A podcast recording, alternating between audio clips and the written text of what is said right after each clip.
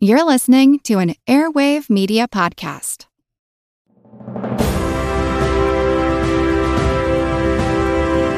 Hold your ears, folks. It's showtime. People pay good money to see this movie. When they go out to a theater, they want cold sodas, hot popcorn, and no monsters in the projection booth. Everyone pretend podcasting isn't boring. Turn it off.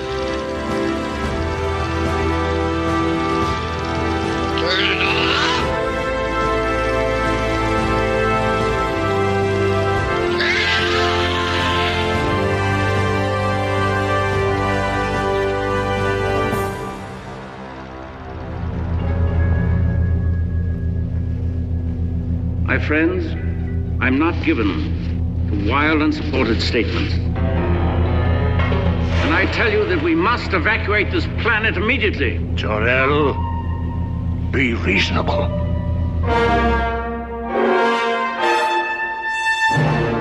Once there was a civilization, much like ours, but with a greater intelligence, greater powers, and a greater capacity for good.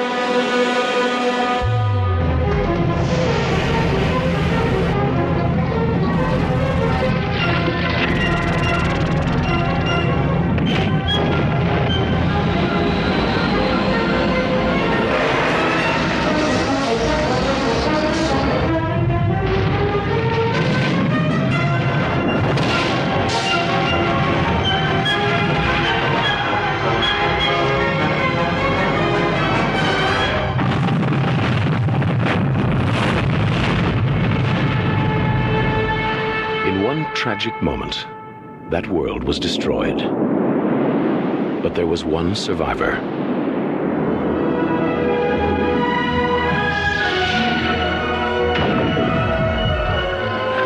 Now, wouldn't that beat all get out?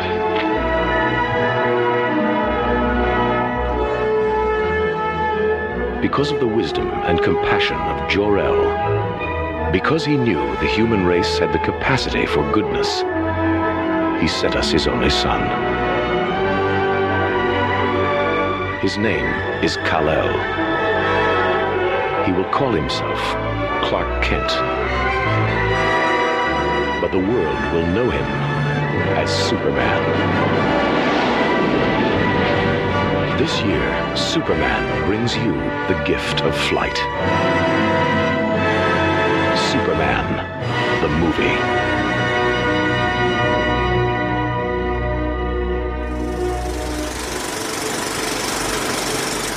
Welcome to the projection booth. I'm your host, Mike White. Joining me once again is Mr. Mike Thompson.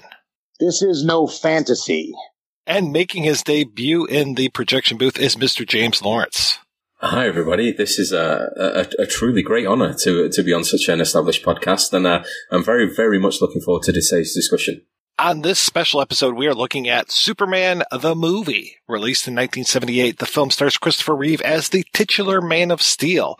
It's neither bird nor plane, but the story of a man whose father gave his only begotten son to the people of Earth and his travails in the mortal realm. He's out to fight for truth, justice, and the American way by foiling an elaborate real estate scam set up by Lex Luthor, played by the one and only Gene Hackman. I'm not sure if it is possible to spoil this film, but we are going to try our darndest. So if you haven't seen Superman, turn off the podcast, come back after you have. We will still be here. So James, I think you may be the youngest person on this episode. When was the first time you saw Superman and what did you think? That's twice in the week I've been complimented for my age. I am pushing 40, by the way. there is a very distinct possibility that Superman could be one of the first films I ever saw. With this being 1978, I, I was born in 1983, so my, my film education primarily came from terrestrial television before the cinema. Um, and we were very lucky in the UK at the, at the kind of mid to late 80s that we were starting to th- see things like Raiders from Lost Ark, um, a, majority of the Indiana Jones films, and the Superman films were quite a regular placement on, on terrestrial television. And I, I wouldn't have understood what I was really watching, but the idea of someone in a cape um, flying around and, and getting up to saving people's lives and, and just being the, the, the titular good guy um, was something that I was I was kind of in awe of. And then obviously the, the sequels came and, and there was a lot more interest in those once I had a kind of grip on what Superman actually was. And uh, obviously there, there, uh, there is a lot to the film that a, a, young mind wouldn't necessarily be able to take on board. Uh, I really never really understood the Lex Luthor character and what his motivations were, but as a budding young cinephile, um, Superman was definitely one that kind of lit the fuse for me personally. And how about you, Mike? Clearly, I was older, having been born in 1971. I remember seeing it in the theater, but it's interesting when I think back now my memories of Superman as a child, eh, you know, the movies as a child are all about Superman 2. At the time, I think when I watched it, I liked it, but I also know that the way my mind was working back then was, well, that's fine, but it's not Star Wars, so whatever. but then when the second one came out, and you know, you and I just talked about this recently, Mike, then the second one came out, that was the movie for me. And then I became much more of a Superman fanatic, at least for that time in my life. Um, and it wasn't until years later that I really revisited the first one because it's like, but I do remember distinctly as a kid, I was not like everybody else. I just moved to a new city and Superman was the movie for all these kids in the school that I was in. And I just was like, yeah, well, that's fine. But you guys understand this isn't Star Wars, right? yeah, I was very much like you. I saw Superman 2 probably first and saw it theatrically or maybe at a drive-in. Uh, James and I talked a little bit about this on his podcast, the Iron Sequel podcast. We'll probably be not talking too much about the sequel just because he and I talked about it for couple hours on the Iron sequel. But while I was doing research for that, I was also having to do research for the first Superman film. And I was just like, okay, yeah, let's do this. Let's talk about this movie because this one is one that was around a lot also as a kid. I remember my folks went to see this Superman the movie and I was kind of pissed that I didn't get to go see it. And I remember this more as like a cable thing and then especially as a TV thing. And it's amazing for years and years, there was the TV cut of it, which you could just basically get on VHS tapes and people had recorded it off of, I don't know, ABC, like back in the early eighties or whatever, like early VCR type days. And now that it's available officially, it's amazing to watch that version and be like, oh yeah, I knew all this stuff. I pretty much memorized this while I was watching the TV version the first time. So there were things like Lex Luthor having I don't know, tigers or lions or something. We never really see what they are. The babies is what he calls them. We don't ever see what that is, but then I'm like, oh yeah, of course that's there, but I know I'm not going to see it in this version. It's in another one. So it's this weird effect of like what is in the film and what isn't in the film. That was the experience I had when I was just watching the three hour version on that Blu-ray. You know, listening to the commentary for the main movie and then going to the deleted scenes and, and not really realizing, like, oh wait, the stuff with the babies was deleted because I remember that distinctly as a kid. Otis. Yes. Did you feed the babies?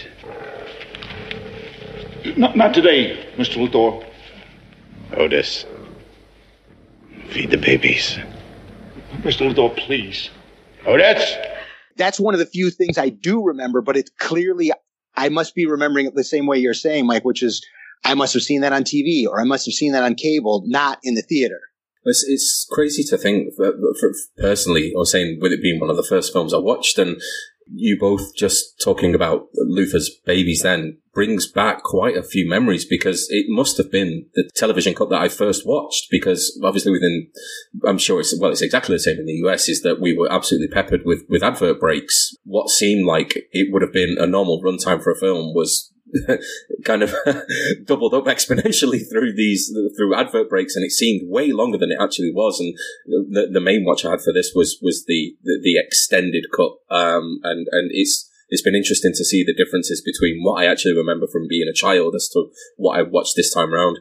Well, then it's weird too because I have a, a DVD of what I didn't know was the director's cut. So as I'm watching that, I'm just like, I don't necessarily remember this scene as vividly as I remember other things. It's like this weird kind of distant echo of like, oh yeah, I remember that this is a thing, but it's not as, as loud to me, let's say, as what I really remember. And then go to find out, oh yeah, no, Donner cut back in a few things when they released this on DVD. I'm, oh, okay. You know, which version are you watching now? Are you watching the TV version? Are you watching the theatrical version? Are you watching the director's cut version? And yeah, just, it, it's wild to know that there are all of these out there. I'm glad that there are sites like moviecensorship.com where it will take you through everything and be like, no, this is part of this one. This is over here. Like, while I was watching the beginning of the film, there's this whole thing of sending a guard to Jor-El and Lara's place, basically. I guess their apartment on Krypton. where, hey, they're using way too much power. They must be having, you know, they're, they're probably growing pot over there or something. We got to send this guy over.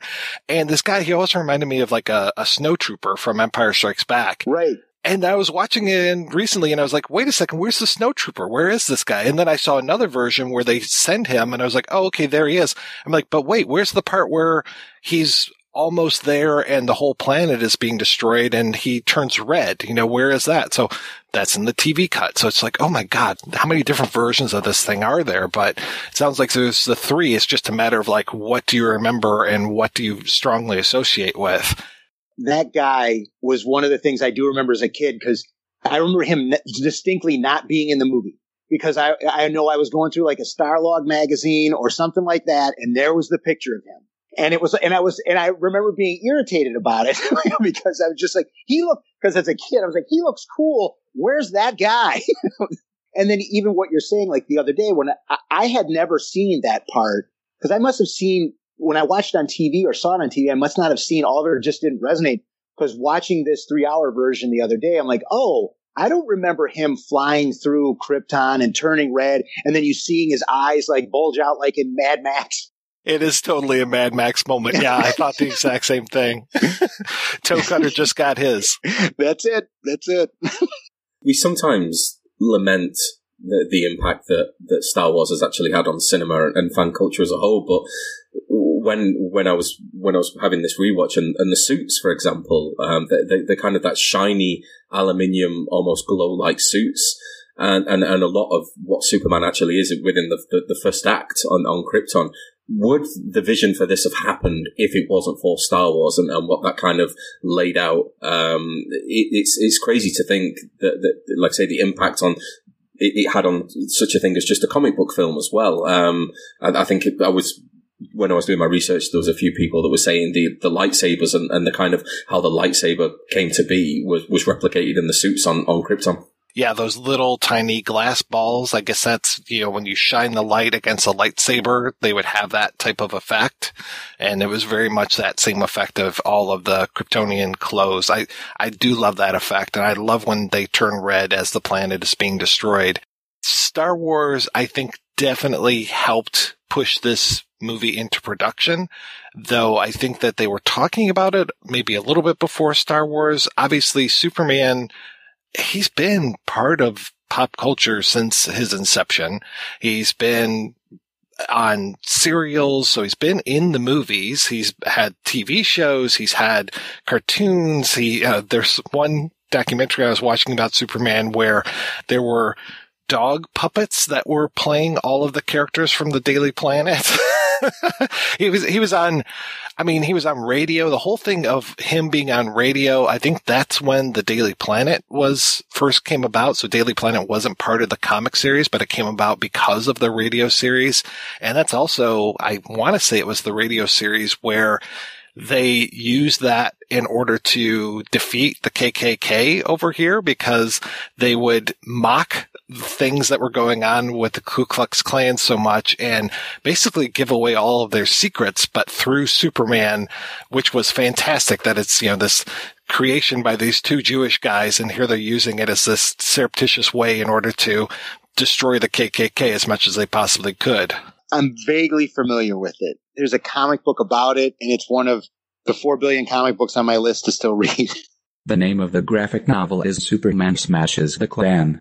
But it goes to show the, the, the impact that, that comics had in, in the 30s and 40s um, because there was only one real news item of the time, and, and that was World War II. So, what do you want the ultimate hero to do? You want them to defeat the bad guys, and obviously that's stepped over into the 50s and 60s, as they say, the, the, the rise of the KKK and, and, and the kind of underground white supremacist movement, who is the most ideal person to deal with this? It's going to be the Man of Steel, or, or to a lesser extent, Captain America, as, as as we've seen in other comics.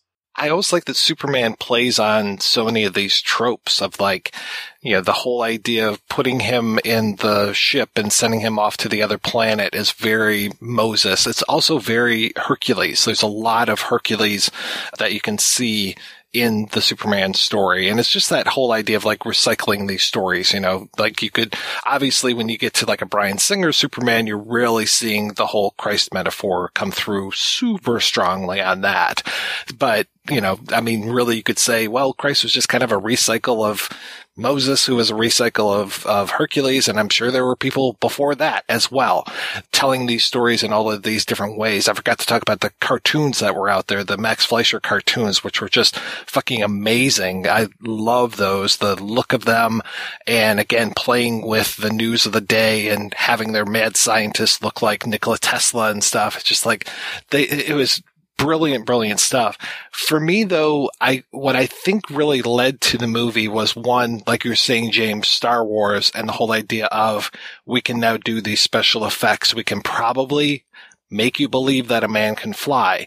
The other thing, oddly enough, I think was there was a musical called It's a Bird, It's a Plane, It's Superman from, I want to say 66, which won a lot of Tony Awards and they brought it back on TV in 75. And interestingly enough, some of the people that were in that actually uh, screen tested for Superman the movie, which, and I think the guy who wrote that musical actually is one of the credited screenwriters of Superman. So it was weird that this would have that type of effect, but I guess it was popular enough that people saw, oh, this is a thing. We can, we can make money off of this. Let's, let's do this thing. Because money? Oh, money? I love money. Yeah, yeah, yeah. We make a bunch of it. But that's also true to the character himself. He is this thing that comes back. You know, he's always present in pop culture, but his popularity seems to resurge like every 10 years is, it's like, okay, it's, it's everybody is ready and everybody is ready for Superman again. Which was a weird thing when they all everybody wanted to do was kill Superman. that was how you remind people that you needed him. but yeah, even as we're recording this, there's a brand new Superman TV show out there. I've only watched the first episode of it so far. I enjoyed it, but I'm curious to see where it goes. And since this movie, Superman the movie in 78, we've had him on TV with what Lois and Clark, Smallville. There was a Krypton, uh, new Krypton show, I think. Obviously there were cartoons, tons of cartoons. You know, I grew up watching the Justice League cartoon series. So it's just so many, or sorry, Super Friends cartoon series. There's just so many different iterations from this. You're right. He just always comes back. He's always being regenerated. I remember there was a comic in years and years and years ago where, if I remember correctly, it was like it was like a, a what if kind of comic, even though that what if is Marvel and, and Superman's DC, but it was what if Superman had never existed. If I remember correctly, the gist of the comic was he would have just had to have been created. The world was invaded by aliens, and Superman wasn't here to defend us. And these two kids created him, and I think through force of will, and I'm probably remembering this all wrong, but it was they just brought him to life because that was what the world needed. So weird science. nobody gives a fuck about Superman. You don't give a fuck about Superman, even if you think you do. It's like Mark Millar with uh, Red Sun, where what if the ship had landed in Russia rather than in Kansas? And he gets raised by these farmers in Russia and then eventually becomes like the right hand man of Stalin. Eventually, you know, Stalin dies and he becomes the leader of the Soviet Union. There's this uh, thing in there which the first time I read it, I was like, I don't know if I buy this or not because you're talking about if, you know, it's that line about if God didn't exist, we would have to create him. It, with Superman existing in Russia, suddenly there's a Russian Batman as well. Oh, and a Russian Wonder Woman. and a, yeah, I, I think she is from Themyscira, but she definitely shows up in Russia. Yeah. And they have kind of an affair and Lois Lane is married to Lex Luthor and Luthor is, uh, basically becomes president, which is this weird idea of this guy who um, is really super rich and becomes president, and he just has this agenda of destroying everything. I don't know. That is completely out of left field. I don't know how that could ever happen. Never seen anything like that. Hard to even imagine. Only in the comic books. The Superman the movie is the, the origin story doesn't get any better than what we've seen on screen. Whereas every now and again, obviously we get the Singer reboots and we get the the um, Snyder reboots as well. We know the origin story. Everybody knows Superman's origin story, and it would be quite good to play with these. Like you say, that the, the Red the Red Sun storyline. Let's let's play with this because there are only so many shots you can have of, of lingering in a wheat field or a cemetery, and and uh, it, they're good. Like, like, don't get me wrong. Even in the Snyder ones, which I've watched recently, even though it is quite bombastic in, in terms of scope and, and, and what it's portraying on screen, but the, the kind of somber moments are done well, but they've also been done to death. And I'm sure we'll talk about it later on with, with, with Unsworth's cinematography in Superman the movie. It doesn't get any better than that. I, I don't know why we need to see this again. I rediscovered Superman the movie right when Superman Returns was going to come out because, you know, I was, I saw that trailer. I was super excited for that movie. I realize now and realize a little bit then, but certainly now that it was just the fact that they were using the original music that got me so excited. um, and so, but I was like, you know what? I haven't seen this movie in forever. I want to watch this again. Everything on Krypton, everything in Smallville. And I realized watching it the other day, like that's the part I kept watching over and over again, not the stuff in Metropolis, because it's a to- it's like a totally different movie but it's just the grandeur of it. It's like watching a John Ford Western. I mean, it's just, mm. the shots are incredible. And the other thing is even watching it now is like, you know what? I bet most of that's real. Like, like there's not, like they didn't, they didn't have to, that's not two people standing in front of a green screen and then making this magic later. Yes, there's some of that, but that's mostly the flying. Like they're really in Canada right now shooting this thing and it looks amazing this is like three movies all put together. But even before that first movie on Krypton begins, you have that incredible opening of those red curtains opening and the little kid narrating the Superman story, taking us into the comic book. And then the idea, the camera lifting up, seeing the Daily Planet and then going past the Daily Planet. And then that music, I got goosebumps just thinking about it. That music Oh my God. John Williams' score to this is just one of the best things in the world. I love it. And they know what they're doing by playing this entire Superman suite before we even get to Krypton. These opening credits take forever, but I am there for it. I am all about these credits flying at me, flying away, us going through this whole galaxy, taking this journey from Earth to Krypton. And it's ironic because we get that trip. I think we get a return trip with the baby. And then we get another return back to kind of out into space when Jor-El actually speaks with Kal-El the first time. So it's like we again go out into space with this. But my God, that first journey and the, when those credits hit you and you're going through this whole star field, all of this craziness with these little, um, you know, explosions and the way that the lights are shifting around, just everything. Oh, it is, it is one of my favorite opening credit sequences. Yeah, I've, I rewatch and listen to that just that five minutes regularly. Because because it's Donner talks about that on the on the commentary about how like like well this is a long credit sequence and nowadays you know we would never do this. The credits are all at the end because nobody wants to sit through this. Because and I agree with that decision but at the same time it's the right decision for this movie. It's it's you know you're they're literally like, yep here's the comic book and now we are taking you out in, now we're taking you literally from the comic book into this movie into this whole other medium that that is it, and it's even you know even bigger and grander than what you've seen before. And it's a promise that the movie totally lives up to. We're playing with time so much in this film because we are starting when superman is new right around the time that that first action comics is out there. That's when we start the movie with this kid reading this stuff to us. And then we go out into space, we come back and we're suddenly, what would it be? The 1950s, I guess is when it is because there's a line that Jor-El says after he talks with Jeff East as Clark Kent. He's like, 20 of your Earth years or 18 of your Earth years have passed since we basically says we started talking. you know, he's a very long-winded guy. Don't worry about bathroom breaks or going to get food or anything like that. We're, son, we got to talk for 18 years. And so then that takes us up to present day, 1978, which is just amazing that we can go through all of these time periods and they just make it flow so easily. Well, you make a, you make an interesting point on on the, the actual pages to screen because uh, obviously th- th- this is way out of my my my age time, but from from what I've been reading about that Superman was effectively a bit of a joke in the seventies in comic print. He, he, was being lampooned, comic book sales plummet, plummeting, and it.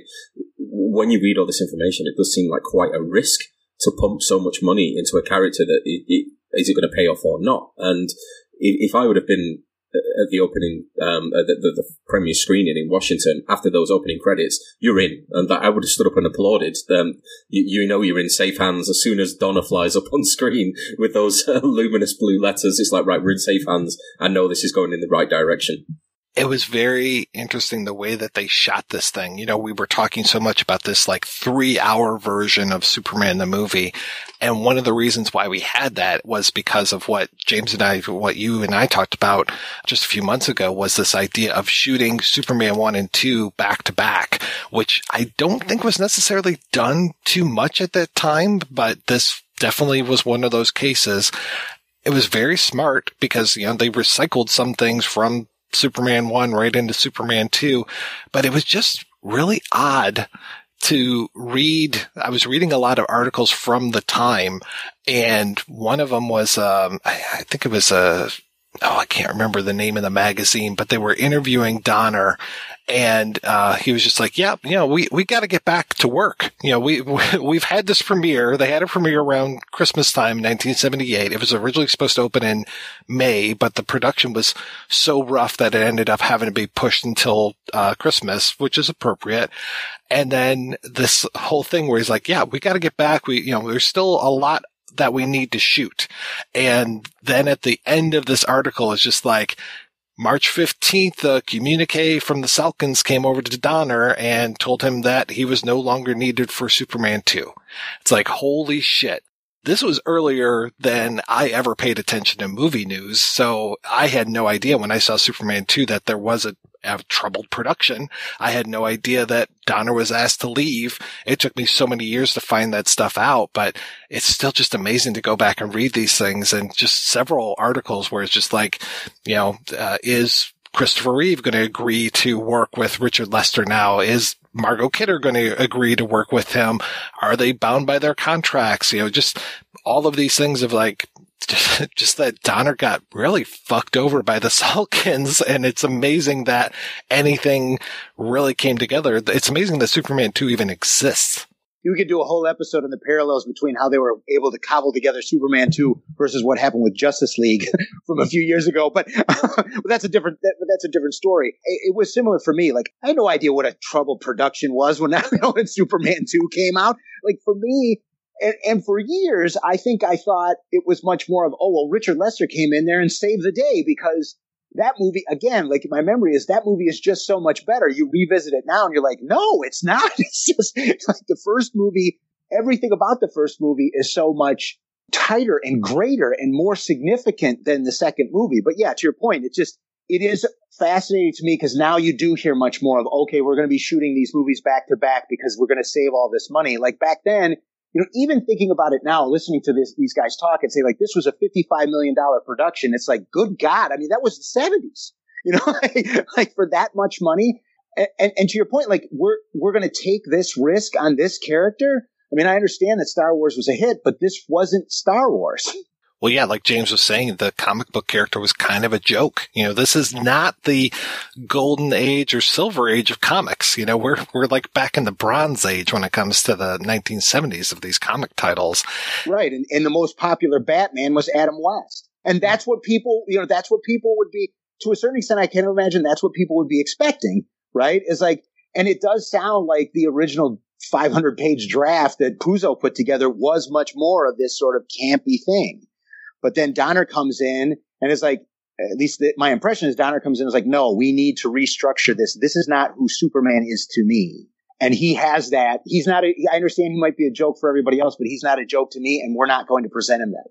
It's a testament to, to Donner as well, and, and, and like say the vision, taking what is quite obvious a bloated script from from Mario Puzo, and we're obviously in the infancy of, of cinematic universes, and and this film's linked to this, and this film's linked to that. But how many films can you think of where the second film is already set up within the first scene of the original film, and again, that that shows me how serious Donner was actually taking the film. Is that he wanted to respect the source material, but also give his own modern spin on it. Um, and and yeah, I, I think he did a, a, a, superb job with with the extremely tight limitations that he already was under.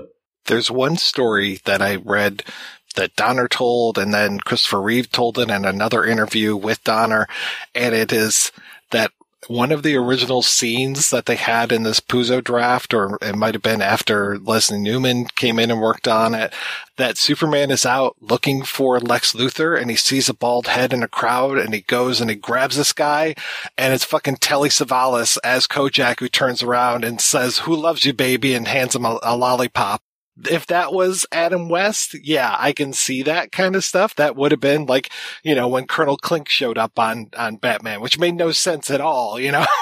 well, if it was, if it was Adam, if it was Adam West, that's what you would have expected, right? Like if, if, if it had been Adam West and Kojak hadn't shown up, everybody would have been like, well, where was Kojak? There's got to be a Kojak joke somewhere. You got a bald character. The thing that I love is there is humor but it's not too much. And they know when to put that humor in there. Like there's, there's no humor in this opening part, which needs to be deadly serious. This whole thing that takes place on Krypton, the whole thing of Jor-El. It is interesting how time moves in this, how it's like Jor-El uh, you know, having these three criminals on trial sends them off into the phantom zone. And then basically it's like he turns around and the rest of the people are there like, Hey, good job. Now let's talk about how the planet's going to not blow up because we don't believe you, Jor-El.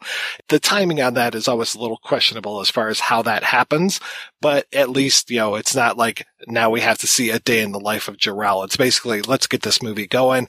Hey, we don't believe that you know, your predictions about the Krypton sun expanding and, and destroying the planet. We don't buy that at all. And he's like, okay, great. Well, Lara and I, we're not going to, we're not going to leave the planet. Trust me. We're going to stay right here with that whole nod and wink that he's going to send off his son. So, okay, that's great. I do love the stateliness of this. I love this world that they create, this whole idea of everything being crystalline. I love the idea of the, um, the S on his chest not standing for Superman, that it's this family crest and that everybody has these different alien characters on their on their chest that they all have their different houses that are represented by these things. I mean, it's really really smart the way that they're doing that and kind of building it into this world and I don't know exactly how much of it came from the comics versus how much of it is coming from like Tom Mankiewicz and Richard Donner and the rest of the writers, you know, but I thought it was really well done the way that they did that. I feel like most of it came from Mankiewicz and Donner. The big reboot of Superman in the comics, where they kind of reimagined the look of Krypton, that was in like 1986, as far as I remember, right? And the the S was like in the comics, that was the you know his mother, his his Earth mother made him that suit. She made it out of material. She made it out of the material that uh, that they got from the, you know, that, that was in the rocket. So that came from, I can't remember if they named him Superman or Superboy or whatever, and they gave him that crest. But, to, but, what you're saying, like to take it and make it the, you know, his family crest from Krypton to make it that part of him is so much smarter and stronger and more interesting than just like, oh no, put an S on him because, you know, he's Superman. it means more to him when it comes from that place. And it leads to Lois as well having that kind of eureka moment where, ah, it's the S, right, okay. And that, that kind of, you know, sets things off within the narrative within Metropolis as well. It's, it, I, I completely agree. It's, it's a very, very well done little tidbit. And it would be very interesting to see. I know we, again, we, we'll talk about modern pop culture as well, but when we're in the people need to know answers of, of lore and origin stories, it would be kind of cool to know what some of the other symbols kind of meant and whether you know, would there be some kind of uh, other arch nemesis um, to Superman's throne that has a symbol that means the complete opposite, like like D for destroy, you know, something like that? Is it'd be quite interesting to see whether someone's put as much thought into it as they did with the, simple S. Yeah, because we don't see General Zod or Ursa or Anan with their crests. They're wearing their own, I guess, military uniforms. And I would imagine that they are more from a military branch than uh, Jor-El and the rest of they seem to be like the elders of Krypton. So they dress in a completely different way. And to your point, we've got that snowtrooper type guy who has no crest at all. So he's just, you know, like a janitor or something. They're like, Hey, we, we have you here. We're going to like kind of teleport you, but we're not going to teleport you to Jor-El's place. So you're going to have to go through all these corridors in order to get there. Literally just sending you on your way. Good luck. Go get him. If you really wanted to get into it, it could be some kind of almost like a metaphor for for social hierarchy, like the the, the people with the symbols, uh, uh, like say the, the rulers of the planet, and all the other people are, are just the kind of like foot soldiers, minions. It's, it's, it really does just such a simple scene. Really does kind of get quite a lot of um, uh, talk going. It's it's really really fantastic. One that they're too blind to accept Jor-El's science. It's like, I think they say we agree with your, your methods, but it's the conclusion that we disagree with. So it's not that I question your data. It's your conclusions we find unsupported. it's just shifting in its orbit. Don't worry. Right. Everything will be fine. In less than like an hour, it's really not fine.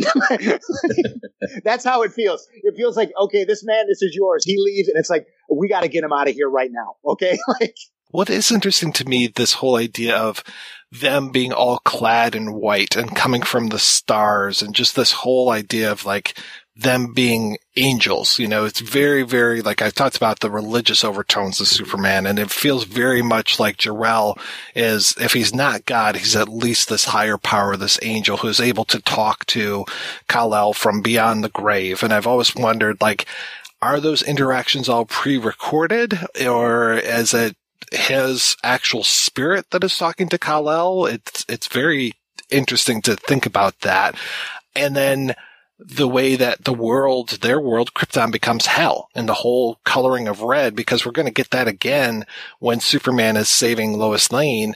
Him going into the bowels of the earth, trying to get this rocket and set the fault line back up and all this kind of stuff. He basically goes to hell. And then when you think about Lex Luthor, I mean, he lives 200 feet below Park Place. You know, he is in the subterranean. He basically is a devil living underneath Metropolis, trying to manipulate things in the above world. We see him above ground a few times, mostly when it comes to, well, in the sequels, but mostly when it comes to him trying to get these rockets and set the coordinates up. But for the most part, he's set in one set. He is down below in his caverns the whole, you know, pretty much the whole movie. I was so struck by when Jor-El is saying that line about how, and I'm, I give them to you, my only son. like it's like there's, it totally works, but at the same time, I'm thinking there's no subtlety about that at all. like this is, I'm sending, I'm sending Jesus to you guys. like that's, that's what's happening here. Poor Lara. I don't even think she gets much of a, a line at all. She just con- tries to contradict him, and then that's about it and they talked about that a little bit on the commentary. It was that was rough because they because they do say like she was. She's like, well, I don't get to say anything. It's like, well, yeah, we're paying Marlon Brando like three and a half million, so he gets to say everything. it's like, it's like, yeah, that's not great. Yeah, it's amazing that they got the performance out of Brando that they did because it sounds like he was just more than difficult to work with every time. Have you seen that old interview with Christopher Reeve on David Letterman?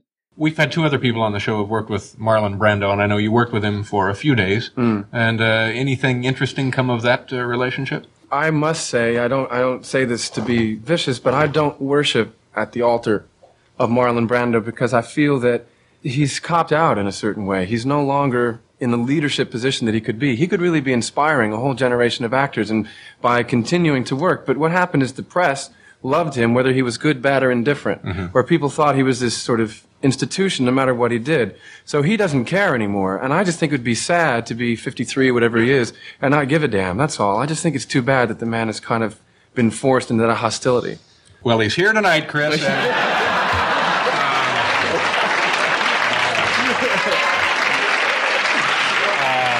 I don't care. And listen, that's not something. That's something that I would say to him as well. I don't. I don't want to be accused of talking out of school. You know, but he could be a real leader for for us. yeah. Was it in, exciting to work with him, though? Not really. No. no. I had a wonderful time, but the man didn't care. I'm sorry. He just, you know, took the two million and ran. You know. Yeah. Hmm. So Uh, I just still care. I'm a real beginner, and I just care so much that it hurts when someone's phoning it in. Yeah. Uh, he is a wonderful actor. He's a brilliant man, but at this moment, he just isn't uh, motivated. That's all I mean to say. it was impressive to me that he, even at you know this point in his career, he's like, yeah, I'm not, I'm not going to pretend that this was a great experience for me. So I was expecting more of that kind of stuff in the commentary, but those guys were far more respectful and and sort of you know uh, uh, you know they do tell the story about how Brando wanted to be like a, a green suitcase or a donut or something or a ba- bagel. That's right, it was a bagel. And then they were like, no, he was just you know he was just joking around with us. And all I can think of when I'm listening is was he though? Like, I don't, like, I don't, I don't know what. Maybe he really did want to do that. that kind of goes to show how good Brando was. Is that he's he's got this script in front of him, and obviously they're chucking this unlimited amount of cash at him. And it's right, you're wearing a, a, a luminous suit. Um, you're going to speak in this kind of almost Shakespearean language. You live in a crystal castle. And he, he knocks it out of the park. Fair play to him. You know, we, we, we sat here kind of taking the mick at some of the decisions and, and, um, options that he, he put to the table, but he does a fantastic job, really. And it's even better when he's the floating kind of all-seeing, all-knowing head. I, I do enjoy that, that, that aspect of Brando as well. For everything I just said, for everything Christopher Reeve said, it's still, it's still this, you know, he is so utterly credible as this character. I believe everything that he is saying. And even when he, like, when he starts to, you know, get emotional over the fact that I'm letting you go, or even when he Superman is talking to him about the first time he revealed himself, the way he acts there, he's like, "And you enjoyed it." Well, so be it. You know, like it's so it's so it feels so fatherly, like the knowing father of, "Yep, this is what happened, but it's okay, and I'm letting you know that it's okay." I think everybody listening probably knows that Brando didn't like to memorize his lines and that he would just read his lines. The whole thing of like him in the back of the car with Rod Steiger, the whole I could have been a contender thing. Like you see him looking around and apparently they had all of his lines up in the the top of the vehicle set that he was on. And the same thing, I think Donner and even talk about on the co- commentary that inside of the space capsule was all of his lines. So that's why he looks in there and he just kind of reads them and, and brings them to life right then, which is just amazing that he hasn't practiced these things. It all just, it is what it is. It sounds like he's just thinking of it on the spot because he basically has just read it on the spot. I think you talked about like that was his intention. It's like I want it to feel like this is the first time I'm saying these things because it's the first time the character would be saying and thinking these things. It's, it's a fantastic way of doing things. There must be some points when he when he's reading the lines, he's like, "What the bloody hell am I reading here?" And he just goes with it. And he does this thing where he's like a master procrastinator, just kind of looking around, like takes that millisecond to click, and he's like, "All right, I'll do it this way." It's, it's such a unique way of acting. it works for him. So we've got Space Dad of Marlon Brando and then Earth Dad of Glenn Ford. And again, you can't get better than Glenn Ford. Talk about a completely different acting style. But my goodness, like both of these guys are just like, wow, I wish this was my dad. Like one or the other, or maybe a combination of both because Glenn Ford with his whole folksy way, when he's talking with, with Clark about like, yeah, you got all these powers and you think that you're going to bust. I mean, just all those lines, everything that he says, you're just like, wow, yeah, this guy really understands his son who is not from this world who who knows what is inside of him uh, where do these powers come from but yet he seems to be able to maintain this relationship with this basically alien creature that he's brought into his house and is treated like a son for 15 20 years now And he does it in a way where it's totally believable to me that this alien creature would listen to him. You're right. I can do all these things, but you're right. I'm not here to score touchdowns. I'm here for something greater. That's so much of the core of the character. And I think, again, like the casting, the performances, the performance from Glenn Ford, it is this belief of this is where he landed and these were the two perfect people to find him. Like this was absolute destiny that they would find him because they're what helped make him understand the importance of humanity, why he has to save all these people, why he loves all these people, all of them. From an Englishman looking outside in, into the kind of American way of life, life, sorry. And it's almost as if the, the father-son relationship is, is something from like an insurance advert where it's, you know, it's, it's, it's always like the arm around the shoulder, um, and, and, you know, it ends with a big message, but it, I, I, I, tend to find that the parents guide him rather than offering guidance, if that makes any sense. So it is an arm around the shoulder, and it's you're gonna have to make your own mistakes. You're gonna figure things out yourself, and they're, they're clearly like God fearing, um, oh, God fearing people, church going people as well. And I think that plays into a lot of how they treat him with with kid gloves but again, also let him make his own mistakes, that more so than the, the, the point where the, the, the, gang are bullying up on him and he's, he's down on the ground and he's just saying, I just wanted to hit him. I just wanted to hit him. And he said, well, you didn't, did you? And then the camera cuts and he's, he's crushed a steel pole just through containing his rage. It's, it, it's, it's almost like, yeah, it is like the ultimate father-son story in, in some regards. Correct me if I'm wrong, but I think Glenn Ford really only gets two scenes, right? It's him and Martha when they find the baby, and then it's him and Clark when they're walking up the driveway, and then he has his heart attack. I think that's it. That's amazing because I feel like his presence is so much there in this, let's call it the middle movie of Clark growing up. But I guess it's just because he's Glenn Ford and can offer that. That one scene, I guess, is the most powerful scene in there when he's acting with Jeff East as young Clark Kent. Just my God, he nails it. And then his death is one of the most tragic deaths that I've ever seen. The way he said, they, they talk about this in the commentary, but they're absolutely, and they're absolutely right. The way he says, oh no, mm. is just heartbreaking. You know, it, it, in that moment, it's like, this is it. It's too late. There's nothing any, there's nothing anybody can do. And he knows it. And it's awful. Like it's just absolutely awful. The film almost trusts the audience as well with giving them just a snippet of information. So when the truck initially breaks down, it's like, what's your ticker? Or, like, you know, she's, uh, he's, he's being warned about his heart. But now you, you'd be reminded of that every five minutes. Like, what's your heart? Take your pills, check your heart monitor, blah, blah, blah. And it's, it's like you say, as soon as he's walking up and you see the reaction on his face, like, right, that's it, game over. This is this character's exit. And it, the, the initial shot of, of uh, of them walking away from from where Clark's just been bullied. It's, it's just a beauty. And again, we're going to talk. I, th- I think on with cinematography. It's, it's, it's almost like Days of Heaven. That's sort of, I know that's might be quite an, an extreme comparison, but I don't think so. No, those those lingering wide shots, and it's it's it's taking in every snapshot of scenery you can possibly get, um, like just little things, and it, it really is just it's a beautiful story, and, and it's like I say, it's the ultimate motivation for him to, to go off and find his own way and, and, and be as good a person as he can be. And they do a little bit of stunt casting in the film, but they do it in such a nice way that if you didn't know what is it, Kirk Alyn and Noel Neill as like the original Superman and Lois Lane as young Lois Lane's parents when she sees young Lois sees Superman running next to the train. If you didn't know who those people were, it'd be like, okay, whatever.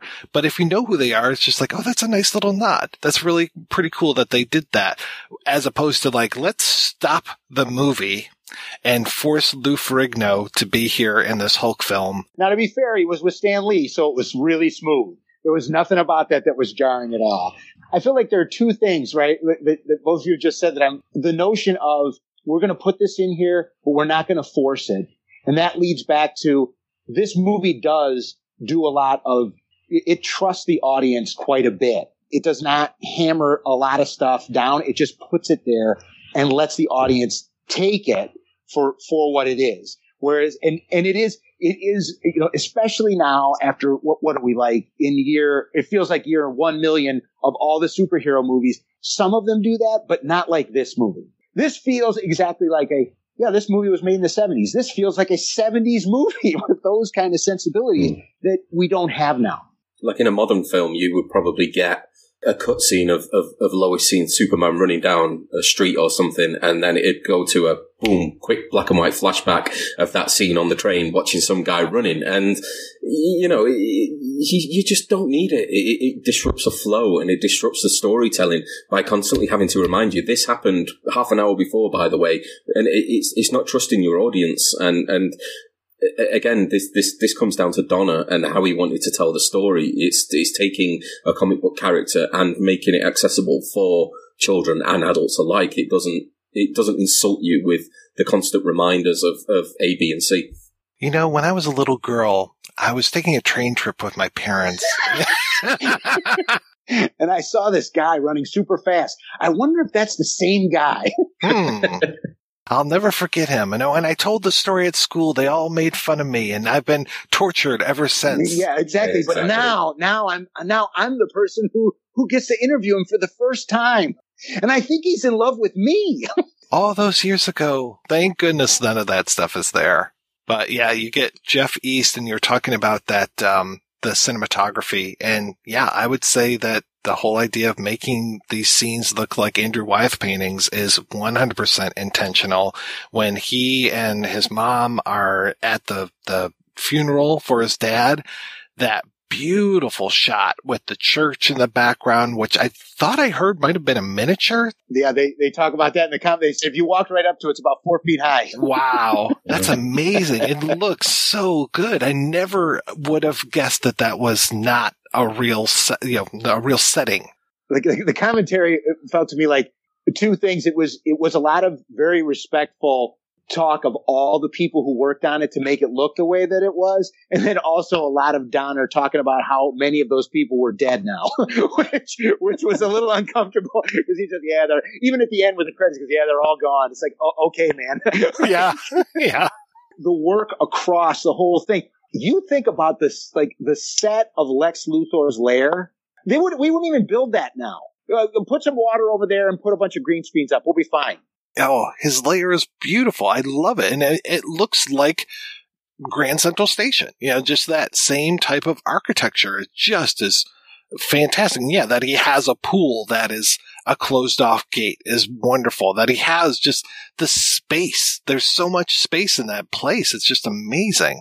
We talk about the budget being, what, 55 million for the late 70s is an eye-watering amount if you were to add inflation and, and come up with a number now. But every single penny is on screen. You can see every single or dollar, I should say, um, is, on screen, and it's a wonderful layer. And it's it's not just the one aspect to it. It's it's kind of like a multifaceted. He's got his he's got his reading room. He's got his swimming pool. He's got his his, his, his sleeping area as well. And it's it, it, it's it's definitely one of the best villain layers I've, I've, that's ever been in in cinema for my money.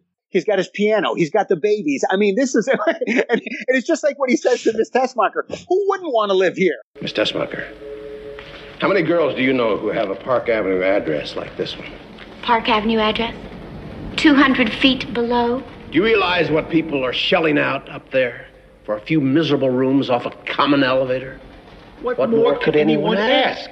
Well, yeah, and it shows his whole motivation, the idea of real estate, and that he knows that this is like prime real estate in Manhattan, obviously 200 feet below ground, but it's just one of the most amazing places where a person could live. I love the whole thing too of the uh, rear projection of the beautiful beach scene as Miss Tessmacher's laying out and as he's uh, swimming around. It's just so great. And I love when they hit the end of the film strips and then they start over again. It's gorgeous.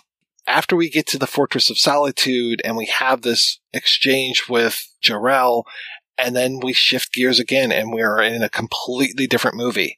And this is where a lot of movies would start. This whole idea of like him working at the Daily Planet. I mean, and again, I love the way that we're introduced to the Daily Planet, especially that we're introduced through Jimmy Olsen's lens. That it's him looking around and focusing and moving around and focusing. And that's where we, I think we get introduced to Lois Lane properly as Margot Kidder for the first time is him saying, smile, Miss Lane. It's so great that that's the way that we get brought into the world of the Daily Planet. The way that I I, I looked at this this watch this time round, and the, the, the note that I made was that it's not a real world with superheroes in it. It's like the comic book pages have come to life, kind of going back to, I don't know, like Raimi's Spider-Man, for example, where it's, you're not enhanced beings in the real world. It is the world that they're in. If, if that makes any sense, in like you say, you're looking through the almost the camera eye. It's a comic book world almost. All the characters, uh, uh, you you have the, the, the fist banging editor, and you, you kind of have the clunky uh, writer and the the, the quippy um, supervillain as well. And it's none of it takes itself too seriously, and, and I think that is one of the film's strongest points is that it is pages come to life. Is is is the be all and end all when I came back to this in 2006 or whatever, I found the shift from, you know, Smallville to Metropolis like too much for, like, that wasn't what I wanted to focus on, you know, because, but Mankiewicz talks about it, it, it was a very conscious decision. This is three different movies. And when we leave Smallville, when we go to Metropolis, that's when it becomes a comic book. We're going right into the comic, it, comic strip was what he said. He goes right into the comic strip world. For a while, it was very much like, oh, this, you know, that's not what I want. But then, you know, rewatching it again, it's like, no, no, no, that's exactly what is supposed to happen. like, like we had these other two things. The tone of those things is different because this is his journey, right? And this is where, this is when he's, this is what the world is like for, for all of us now because now he's Superman. Well, yeah, I love, I, I kind of skipped over this, the reveal of him in his costume. I mean, we are, how far into this movie? We've seen, sat through two pretty much full films here. And then when we get Jor-El bringing him back to Earth.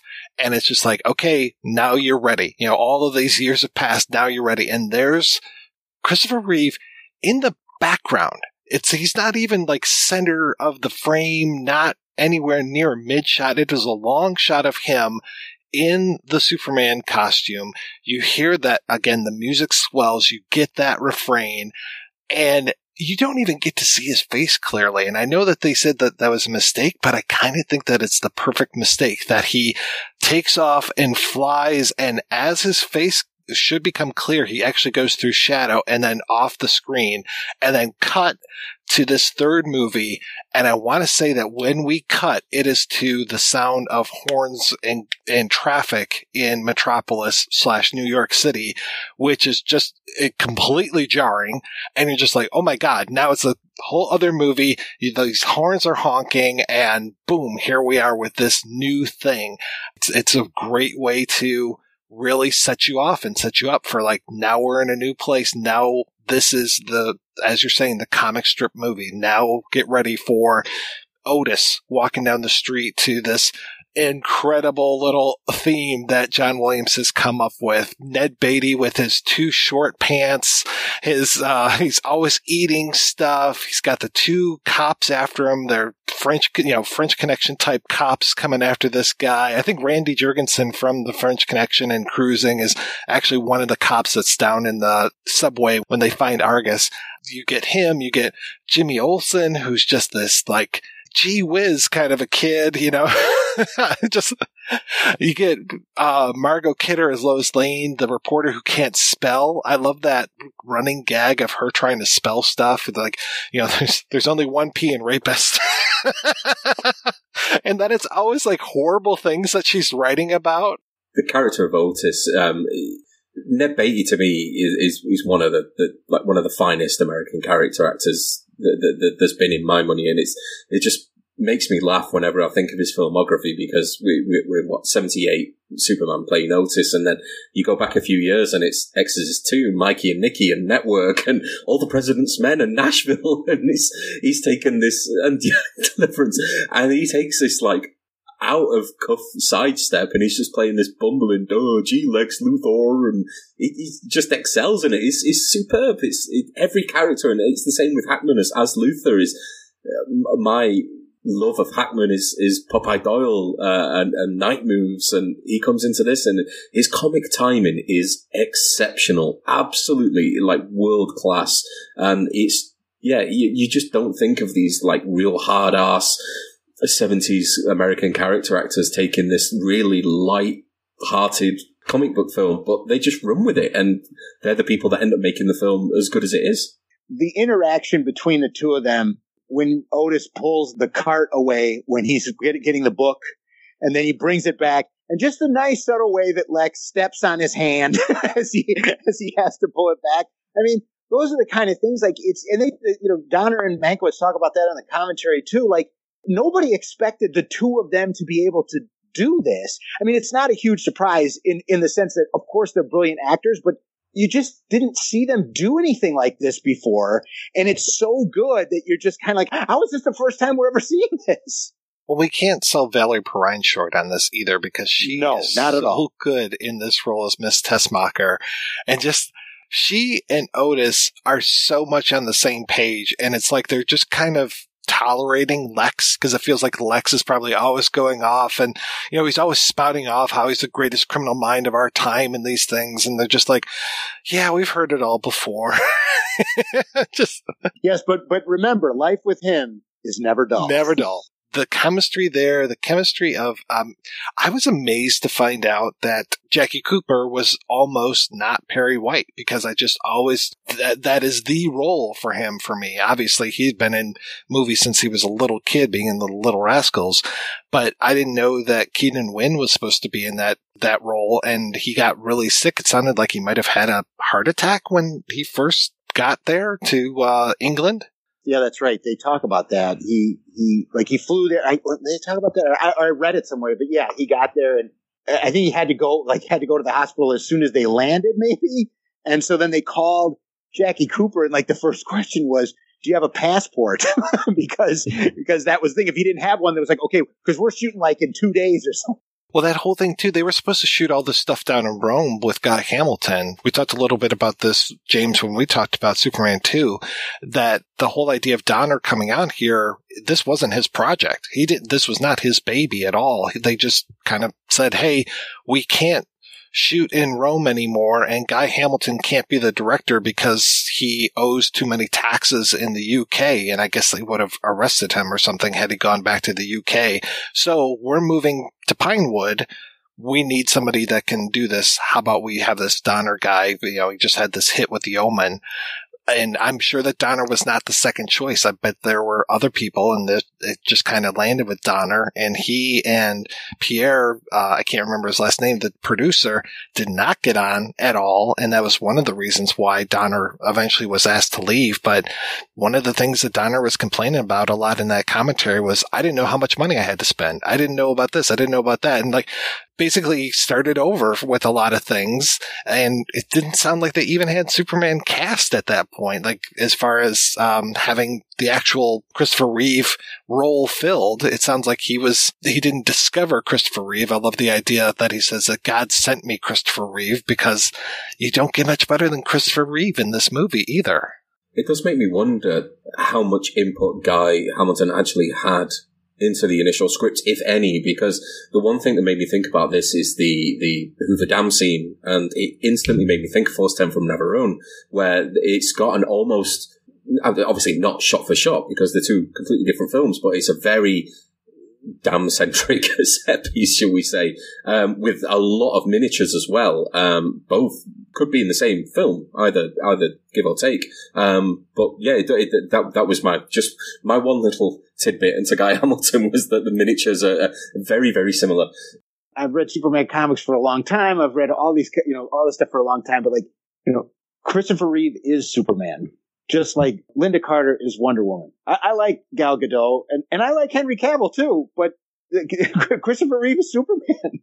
like, that's you know that's what Superman looks like. That's what Superman sounds like. Maybe I could say, well, that's what you grew up with. Like, maybe, but I still think that there's there's stuff that he does as the character. Like I was thinking about watching this in terms of his performance because he's you know, and everybody knows this. He's he he's giving two performances in this movie. You know, his Clark Kent and his Superman are vastly different people, different enough that you can almost really believe, like, yeah, Lois wouldn't know that this is the same guy. Nobody would. Like, it's not just the glasses. It's the way he holds himself, the way he talks, everything. Like that moment where he almost reveals himself is incredible because of the way he just, the way he just stands up, takes the glasses off, and like, that's a totally different person. There are two moments in the film which I think separates Reeves Superman from any superhero really um, within comic book canon. And the first one is is the kind of nod to the pimp, which is really tickled me this time round. I obviously don't remember that from a child, and this this kind of huggy bear character, and it just gives him a, a nod and a wink, and off he goes. And the second one is just doing something as simple as rescuing a cat from a tree. You would never see Iron Man or or, or Captain Marvel in, in a Marvel film in, in 2021 do something as simple as that, and, and that's what separates the great characters from the yeah all right it's it's just boom smash special effects. It's, it's it, it brings Reeve really brings that humanity to the character as well. What you expect as that all American hero is doing the kind of day to day I'm just going to help with this traffic jam or you know something like that. It's, it's just real earnest simple superhero um, fare. That night that he goes out as Superman the first time and I love that again, like, okay, yeah, we saw Superman fly once. And then we're with Clark Kent and we're with him for a while and it takes a long time before he finally reveals himself as Superman, which just, again, I don't think that there are too many movies where you would wait that long to reveal your character as the main character type of thing. And that first night, you know, he saves Lois. I love that, that saving scene. He takes care of the bank robbers. He takes care of the guy who is crawling up the side of the building and trying to steal jewelry. He saves the cat in the tree, to James's point.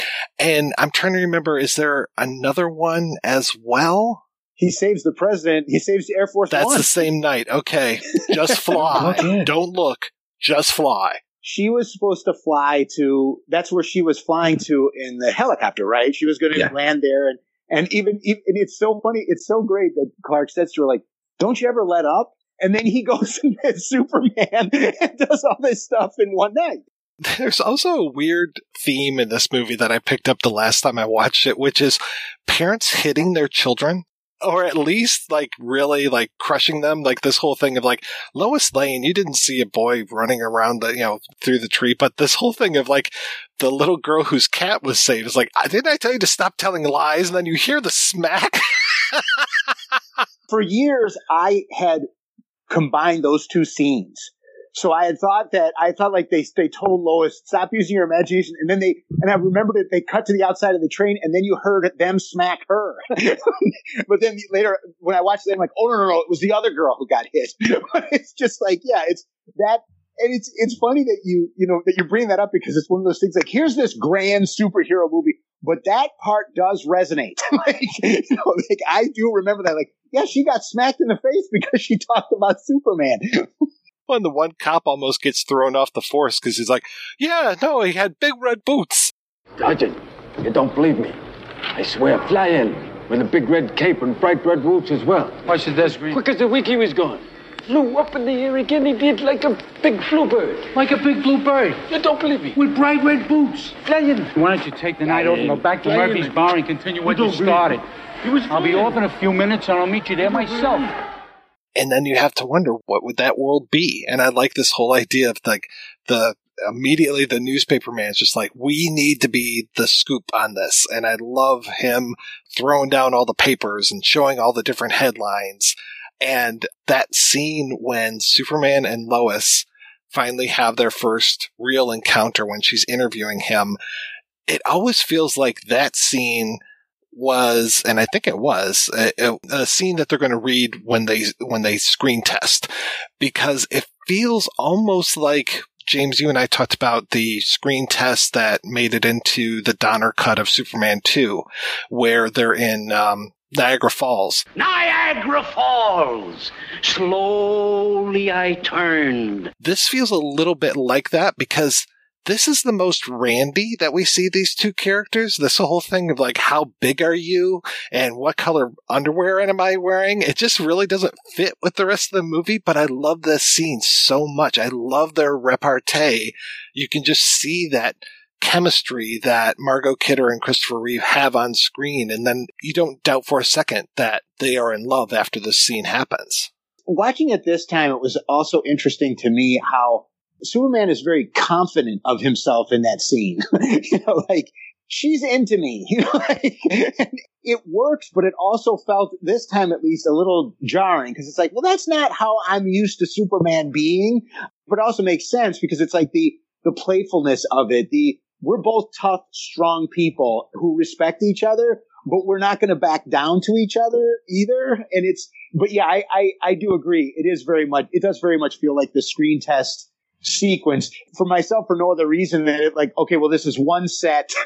they're not really moving around a lot. Like, it looks like a play, I, you know, and, and that's fine.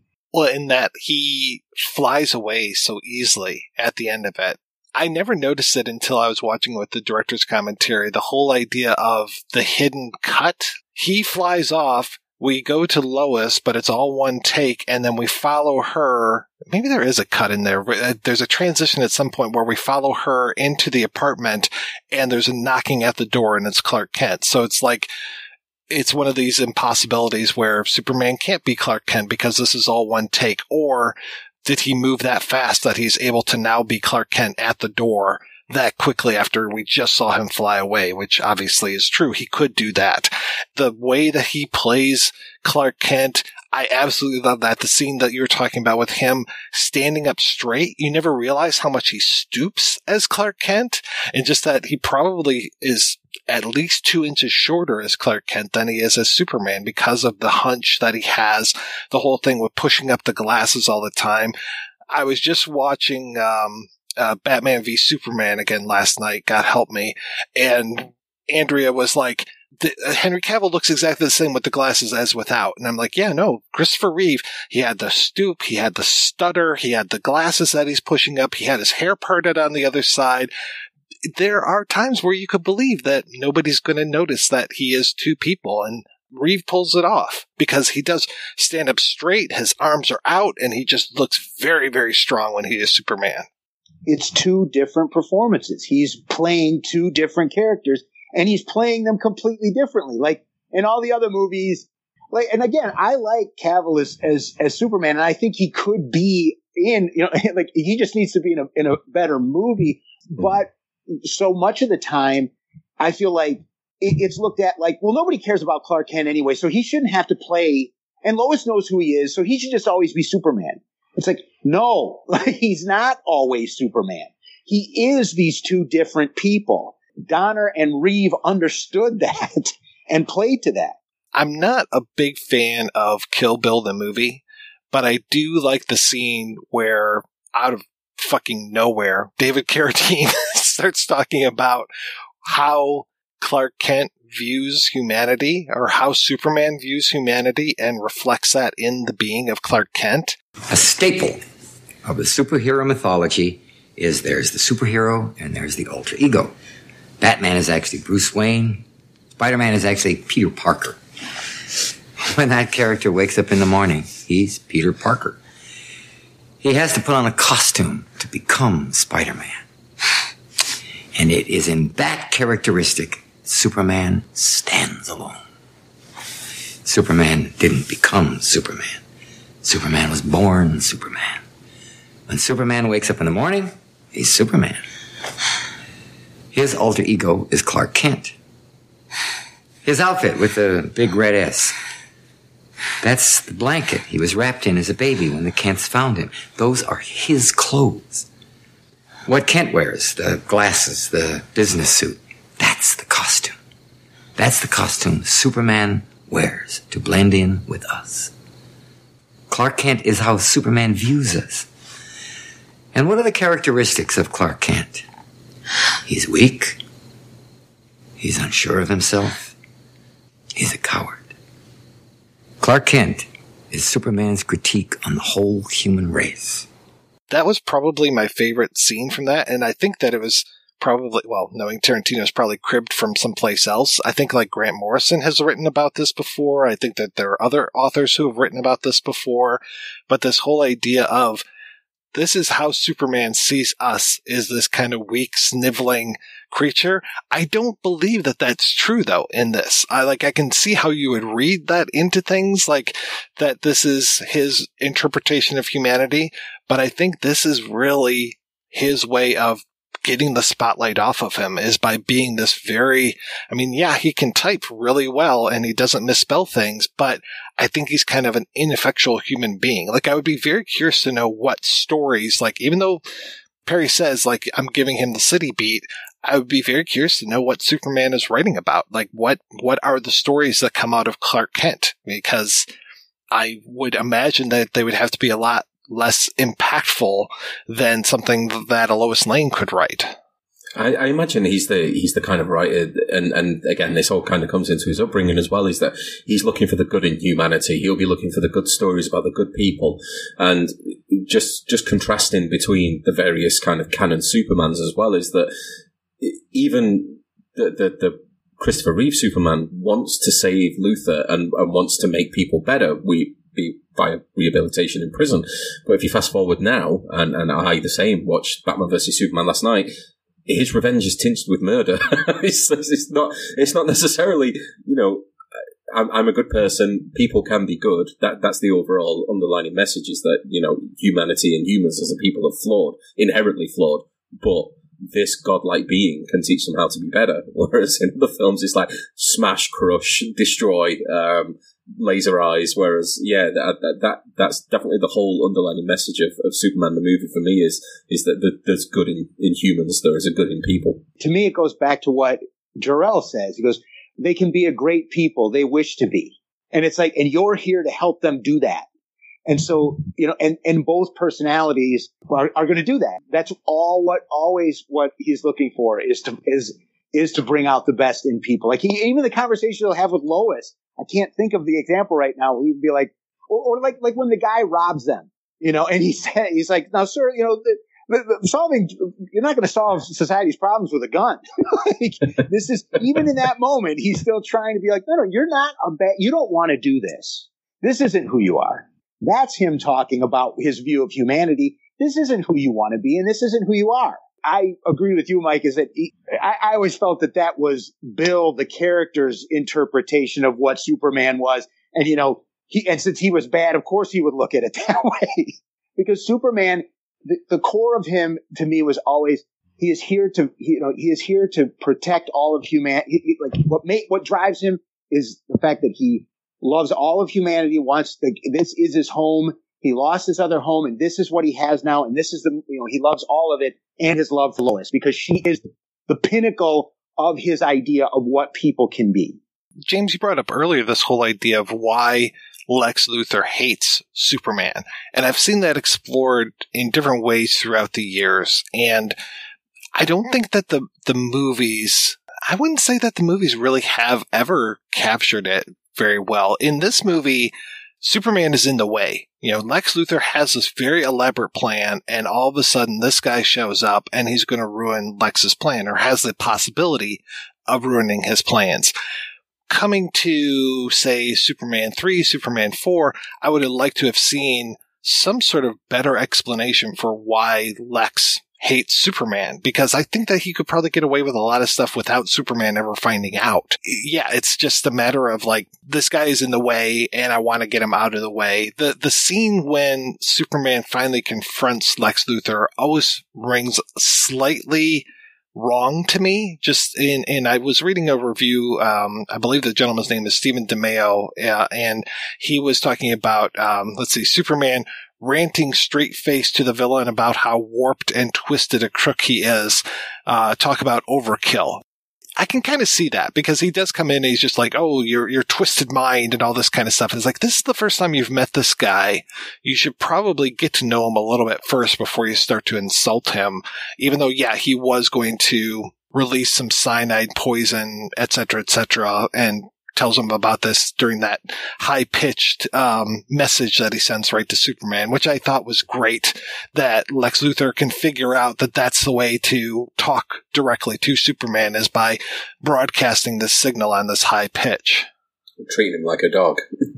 that was one of the things rewatching it this time, though. It is it is very amusing to me that I mean this is already a long movie, right? And and it's funny that I can buy into it because a lot of times I would be more critical of this, but it's like Lex Luthor knows everything about Superman in about two minutes. like, you know, he's like, oh yeah, he's from Krypton. That means he's gonna, this will kill him. and, and, here, here's where we're gonna go get it at. it's like, wait, wait a minute, wait, wait, well, hold on a second. Yeah, and we skip time, over the Addis Ababa trip completely. Right. Next time we see them, they're out west trying to get these missiles going. Yeah.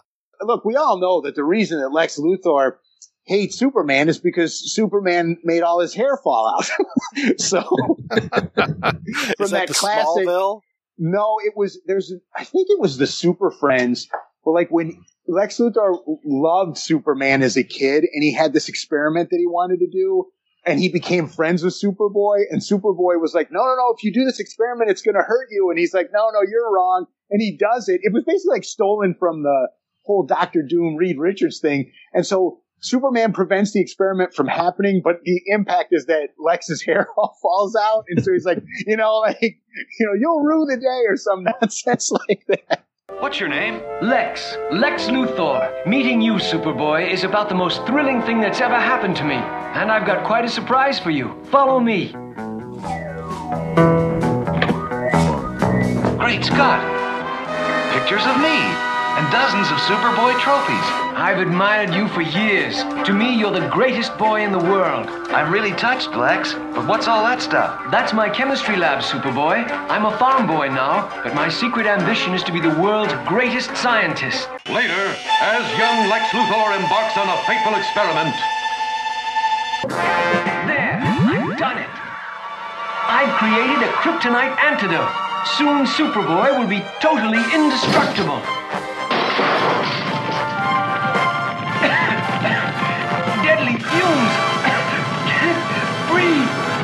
Oh no! There's smoke coming from Lex Luthor's lab. My super breath will extinguish it. Lex, are you all right? You rat! Your super breath destroyed my lab and blew the gas fumes at me, causing my hair to fall out. But it was an accident. Don't lie. You were jealous of my genius. Now you'll never have this kryptonite antidote I invented for you.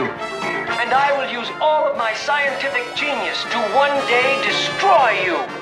My favorite interpretation of it was always from from the comic book writer uh, Mark Millar, who he used to do these comics called Superman Adventures. They were they were based on the old cartoon show, and it was all about how Lex, when he was a little kid, was like, "I'm going to be a great man," and and it talks about his, you know, it follows his trajectory, and it gets to him, and he's like, "And when I," goes, "And when I'm an adult, I will be in the tallest building in all of Metropolis, and when people look up, they'll be looking at me." And the last panel is him standing there in his in his tower, but Superman's flying overhead. Everybody is looking up at Superman, not him. That jealousy, that you know, that envy of this is the and and again, it's this. I lo- the Superman is all about humanity and what humanity can be, and he represents this greater than that for Lex is just something he can't he can't accept. The thing is with the with the Lex character for me as well is I'm I'm not familiar with him in the comics, on only kind of cinema cinema. Uh, is that he strikes me as a guy who can come up with the most flawless plan, absolutely super plans that Superman would never get privy to. But if the plan was to be carried out, he wouldn't know what to do next. He's like, right, I've, I've reached these heights and everyone's on the knees and he doesn't quite know what to do. So he's like a master strategist, but kind of following through on his plans as well, um, which I, I think would be better seen as Hack- with Hackman as Luthor as well is that he, all this bravado in front of Superman and all this bravado in front of the public as well. Yeah, he carries out his his attack, um, be it the, the, the dirty bomb or the or the missiles. After that, he's he's pretty much just going to be left twiddling his thumbs, really not knowing what to do. I think that's the inherent flaw in the um, in the Luthor character. I'm a dog chasing cars. I wouldn't know what to do with one if I caught it. You know, I just do things. Do you continue to figure out other evil plans, or can you just kind of rest on your laurels, laurels a little bit? Yeah, that that there's another comic that does that too, where it was like where Superman just confronts him, and it was like you could have done a million great things, but you haven't done any of them. All you care about is me. Why are you so obsessed with me? But I do think that you're right. I think that I do think it works in the context of this movie, though, in that we don't need to have like the insane obsession, so to speak, with Superman. In this movie, it makes sense that Luthor would be like, you know, he's in the way. It's exactly what you're saying. Like, I just need, we're going to be on, we're on opposite sides because I'm trying to do something he's not going to like, and I need him to not stop me from doing it. He is so quick to figure out kryptonite and just be like, okay, this is what is going to take care of him for me. Also, you know, reading into the article, oh, yeah, lead. Okay, so put these things together and we're all set with this. I love it. I love how quick and simple and easy it is. Second movie comes around. Okay, yeah, he's going to align himself with Zod, Non, and Ursa so that he can then take down the guy who defeated him before. You get into the third movie, the fourth movie, etc., and it's just like, okay, yeah, what, where are we going to go from here? What's that through line? It's that whole once Batman defeats the Joker, what happens kind of thing. You know, it's like they always have to be at loggerheads with one another. But yeah, I, I appreciate what they do with Lex Luthor in this film. I also appreciate a lot the comedy that he brings to it. He's not someone that you're laughing. Well, you are laughing at him sometimes, but you're laughing with him at other times. And you don't see him as being ineffectual like that. He actually, he pulls this plan off, which is fucking amazing. Like he makes it all happen. The missiles do strike. The, the, you know, he manages to just about break off California into the ocean. The only thing that really stops it is Superman having to fly backwards and, and turn back time. Otherwise, Lex Luthor is really very successful in this film. Well, he's the greatest criminal mind of our time.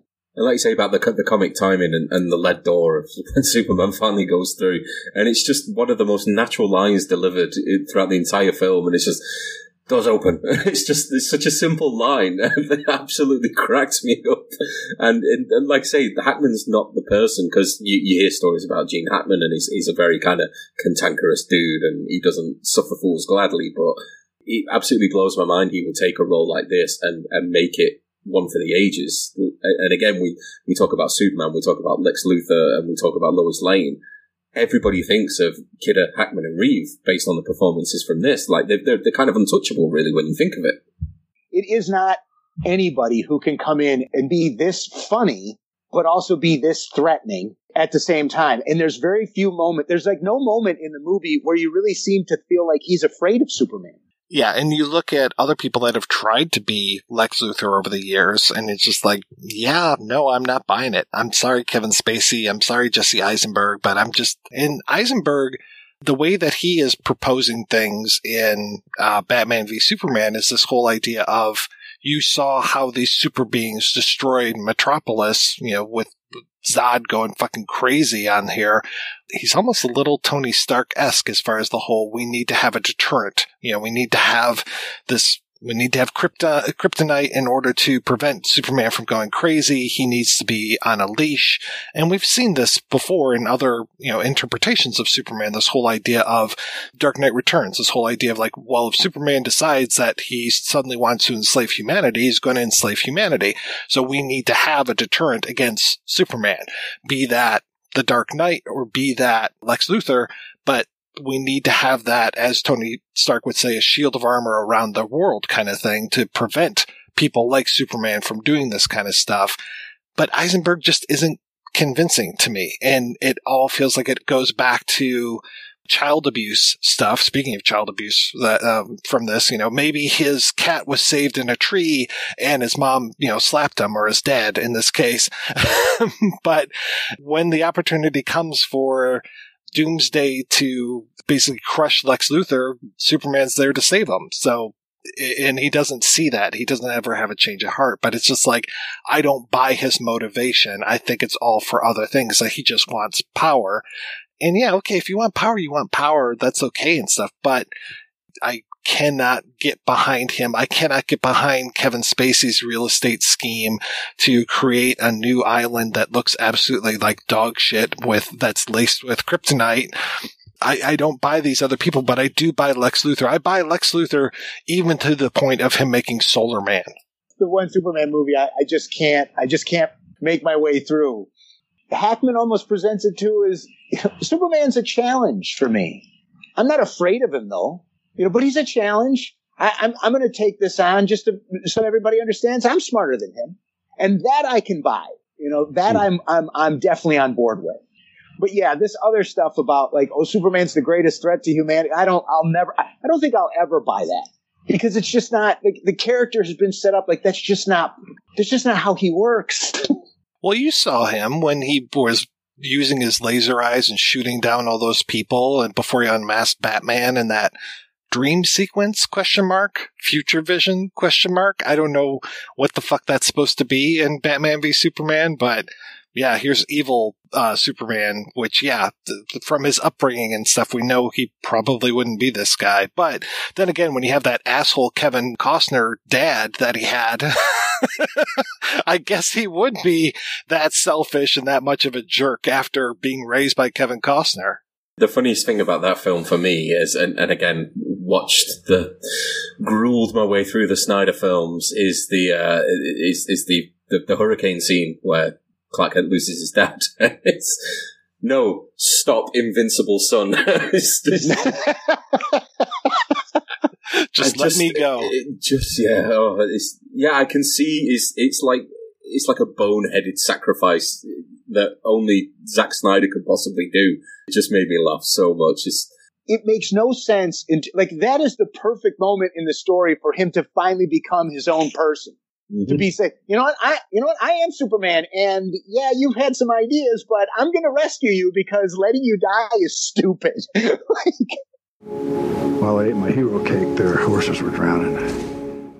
every time it would come on TV, and you know, you cut, and the, the way that movie is cut together too, just like right after that flashback, and it cuts to him standing there, and he goes, I let my father die because, and I always want to say, because the script made you. like, it's like, there's no real reason that you let your dad die.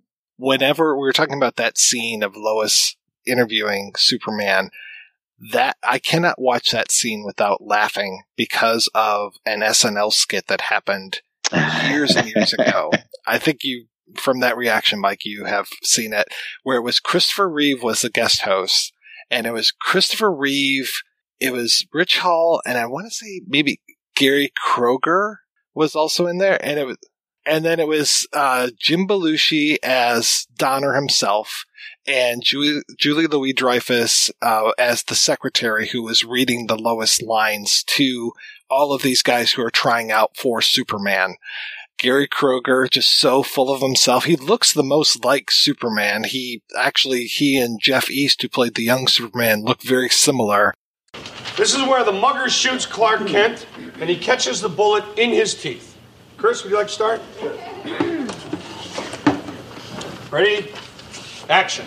Careful, Clark. He has a gun. Stand back, Lois. I'll protect you. Broke the window.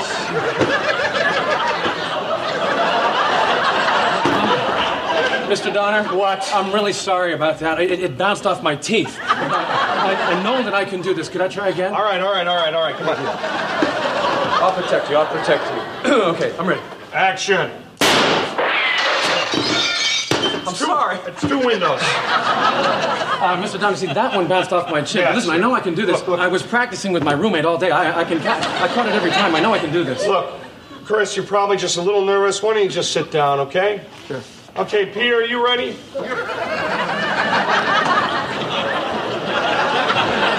and action. Careful, Clark. He has a gun. Stand back, Lois. I'll protect you.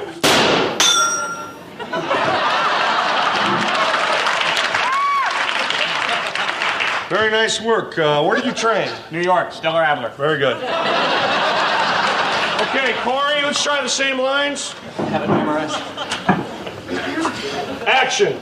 Careful, Clark. He has a gun. Stand back, Lois. I'll protect you.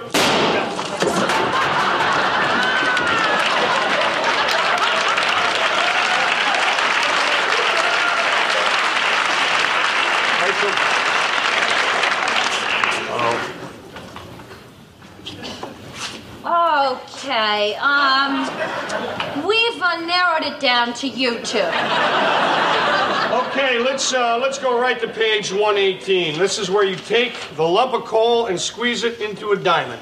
Rich Hall takes a uh, piece of coal and squeezes it and then makes a diamond out of it. And then uh, when Christopher Reeve tries to do it, he just liquefies it into oil. Yeah, they're like, no, no, you just no, you you liquefied it. Yeah, no, that's just not. And Belushi is so good as Donner, just being more and more irritated with him. And then it's the whole thing of like, okay, yeah, well, Rich Hall, you are now Superman. We're leaving, uh, you know, a week from Tuesday. It's like, oh yeah, that's not good. I got a call back from a Dial Soap commercial. and it ends with them trying practicing with with Reeve and shooting him more in the face when he's trying to catch the bullet. Yeah, that that was so good. I was thinking after I was watching that clip that if if there was going to be a kind of late eighties Superman reboot without Reeve and, and, and the cast that we had, I think Jim Belushi would have made a great Lex Luthor. I think he's kind of got that really smarmy, I know better than you kind of attitude to him. And I, I really, really went off Jim Belushi for quite a few years. I think it might have been Twin Peaks: The Return that brought me back. It's like actually the guy's got chops. He's I never really think he got his due. And yeah, maybe maybe a Luthor role would have been just the tonic he needed. I would have liked to have seen that now that you say it, because yeah, he does have that. I am flawless. I mean, some of those roles like Red Heat, where he's just such a pompous a hole. The principal is the one that I always think of the most, where it's just like, yep, I'm here to save everybody. And we talked about this, uh, James, on the Iron Sequel show that we did, which was the original ending of the film was not supposed to be this whole, I'm going to fly backwards around the, the earth and spin it backwards, which I really don't think would work. I don't think that's how time works. I'm not sure. My dad was, was very quick to explain that to me or, had no problem explaining that to me as a small child, you know, so I'm, I'm like, seven years old watching this movie. He's like, yeah, you couldn't make time go backwards that way. And it's just like, that's what you're going to tell me is fake in this movie? like, We're not going to talk about that moment when the earth is completely still, that gravity would then suddenly not work anymore and everything would just come flying off the planet. But your dad gave you some good advice there, Mike. but to be fair, he wasn't wrong. It was, it, That's true. He was, I feel like he was also probably just thinking like, like you're saying, like, I think that would have just destroyed everything. It didn't cut to five minutes later when there were tidal waves, earthquakes, just like volcanoes of fire just popping up everywhere. That was the thing when it came to like even watching the Super Friends when I was young. uh, There was a at one point something was headed towards the Earth, and I think it was going to hit the moon or something, and and Superman just moved the moon out of the way, and I was like, that wouldn't work. That would just cause so much havoc on Earth. what are you doing? Haven't you seen Thundarr the Barbarian? Don't you know that we're in balance with the moon? Yeah. I think we see a little bit more in that TV version of like there were a lot of other shots. There were a lot of other things that were going on. And I think Superman was originally supposed to just heal the earth through the, uh, the fault line. I don't think Lois was supposed to die. We, like I said, we get a little bit more of her out west in that TV version. But yeah, like we said in the Iron Sequel podcast, the original idea was that that missile that was headed towards Hackensack, where Miss Tessmacher's mom lived, he was going to push that up into space. And we see that in the Donner cut is him pushing this missile up into space and it going out there. And that's what destroys the Phantom Zone. So from the very beginning of the film where we saw Non Ursa and Zod, now we see them again with the Phantom Zone breaking, and it was basically supposed to be a cliffhanger. Like, see what happens next in Superman 2 out in probably 79 is when they probably were going to release it, but ends up being 80. So I think that would have been one hell of a way to end this film. Now, see, I feel like if that had been the ending, I wouldn't have been thinking about Star Wars. you know, it would have it would have been very much like, when is that movie coming out? the sequel is set up in the first five minutes of the film, you know, which is interesting way to do it. And that when I'm reading these articles from 78, 79, it's like everybody knows. They're just like, oh yeah, well, this is in the next movie is going to face off against the, the three criminals. And it's like, okay, like as a kid, I didn't know that, but they just were so open about these two movies are being shot together and this is how it's supposed to work that it was like, okay, yeah, it was- not going to be a surprise to anybody that he was going to fight these three criminals, but it was to me because I just didn't put two and two together, I guess. It doesn't have a cut scene in Superman the movie of the Phantom Zone flying through space. Just as like that polite reminder is, you have all the action. um, you can tell that I'm a real stick in the mud for this kind of thing. but it, it, it's it's almost like a, it, it would have elevated the film from a five out of five to a six out of five potentially having that ending um, originally put in. Um, it, it it's, it's kind of masterful storytelling, really, in, in in some regards. Though it does give me a good soundbite when Jor-El is just going, "It is forbidden. It is forbidden." and they did make sure to have that in the early part of the film, which I appreciated. I think once they decided that they're going to have the Earth spinning backwards, that they covered it well enough. But yeah, just And then it's weird, like we were saying, watching the Donner cut when they do it a second time and it's like, oh, okay. Yeah, these two movies, he really should have done a cut of the first and the second one and made it that original vision all the way through. I think that, that would have been pretty, pretty cool. Coppola can stream all, you know, string all the Godfather movies together. We can do this, right? If we were to spend tens of millions of dollars to let Zack Snyder make a four-hour movie of the Justice League, can't we? We can do this. Richard Donner's still alive. We're getting fucking director's cuts of the Cotton Club now, man. We can get whatever we want. All right, guys, let's go ahead and take a break, and we're going to come back with a pair of interviews. First, you'll hear from Jeff East, who plays teenage Clark Kent. After that, you'll hear from Ursa herself, Sarah Douglas, and we'll be back with both of those right after these brief messages. Do you like great music? Do you like in-depth podcasts? Do you like the idea of putting great music under the microscope? If you answered yes, no, or fish to any of these questions, Love That Album is the show for you. Every month, Morris and a fellow music fanatic discuss a particular album in detail. They'll cover the performer, the history behind the recording, the musicianship, common thematic elements between the songs, and how many drugs were consumed during its creation. Well, maybe not so much of the last bit. So, if you want to hear a podcast bringing perspective to great rock, jazz, folk, punk, and sea shanty music, then subscribe to Love That Album podcast at Apple Podcasts or download directly from lovethatalbum.blogspot.com.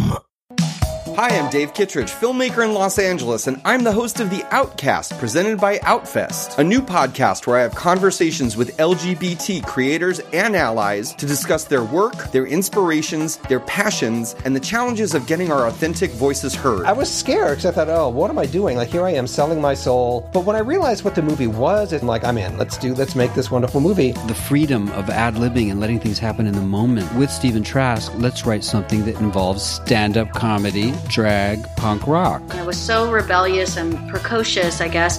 The definition of gay to me is freedom. Women gave the show its life, I feel like. Well, because it's also a bit of a hunk fest. You guys are right, hot true. as hell. You are too kind. That was, only, that was only 15 years ago. It's a no holds barred talk with iconic creators and performers. It's not white people. It's not I hate white people. It's dear white people. It's how you start a letter. The whole climax of the show is a sex scene between Melchior and Wendla. And I remember feeling personally self conscious about never having been with a woman in any way, shape, or form. I'm always thinking about the audience. Make them feel, make them laugh, and make them cry. I mean, that's as simple as it is for me. I had been not wanting to be a part of the film. It was clear in the edit that I had to, you know, really reshape it. So the film really told me what it needed to be. Cinema is an empathy machine, and, and it sort of allows you to see yourself in people's faces that you normally wouldn't see humanity in. I get emotional just talking about it. And the tea is definitely spilled. David, don't No. edit anything of this out. No, no, They no. don't want to hear all the charming stories. They want to hear the ugly, gory relationship that Jim and I have. We're cutting that part out, by the way. And with guests like John Cameron Mitchell, Christine Vachon, Laverne Cox, Jonathan Groff, Justin Simien, Jim Fall, Miss Coco Peru, Rachel Mason, Jeffrey Schwartz. HP Mendoza and fabulous queens Shangela, Eureka, and Bob the Drag Queen. I'm sweating the house down. Oh, mama. You never know what's gonna come up. You know me, I'm so big and strong that Eureka and Bob actually hide behind me and I protect She is quite the chihuahua, mama. She does pop I was up. like, wait, should we have had security the whole time?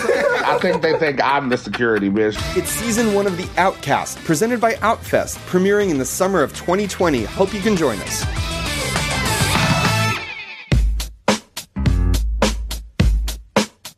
It's not easy having a good time. And it's not cheap either. Every week, the projection booth brings you a new show, possibly even two, focusing on all genres of cinema. If you've sat through the seven hour Conan episode, the six hour Star Wars episode, or even the hour long Superbman episode, you know that Mike and his co host put forth a lot of work into researching the movies, tracking down the interview subjects, and putting together one of the best podcasts on the internet. Now I'm asking you if you can repay all that hard work by giving back to the projection booth. The show has a Patreon fundraiser at Patreon. That's P A T R E O N dot com forward slash projection booth. You can donate as little as a dollar a month. That's $12 a year. At least 50 great shows and two terrible ones. That's the price of two matinee tickets. Now, isn't the projection booth worth it? Once again, that's patreon.com slash projection booth. Donate today. It's the right thing to do.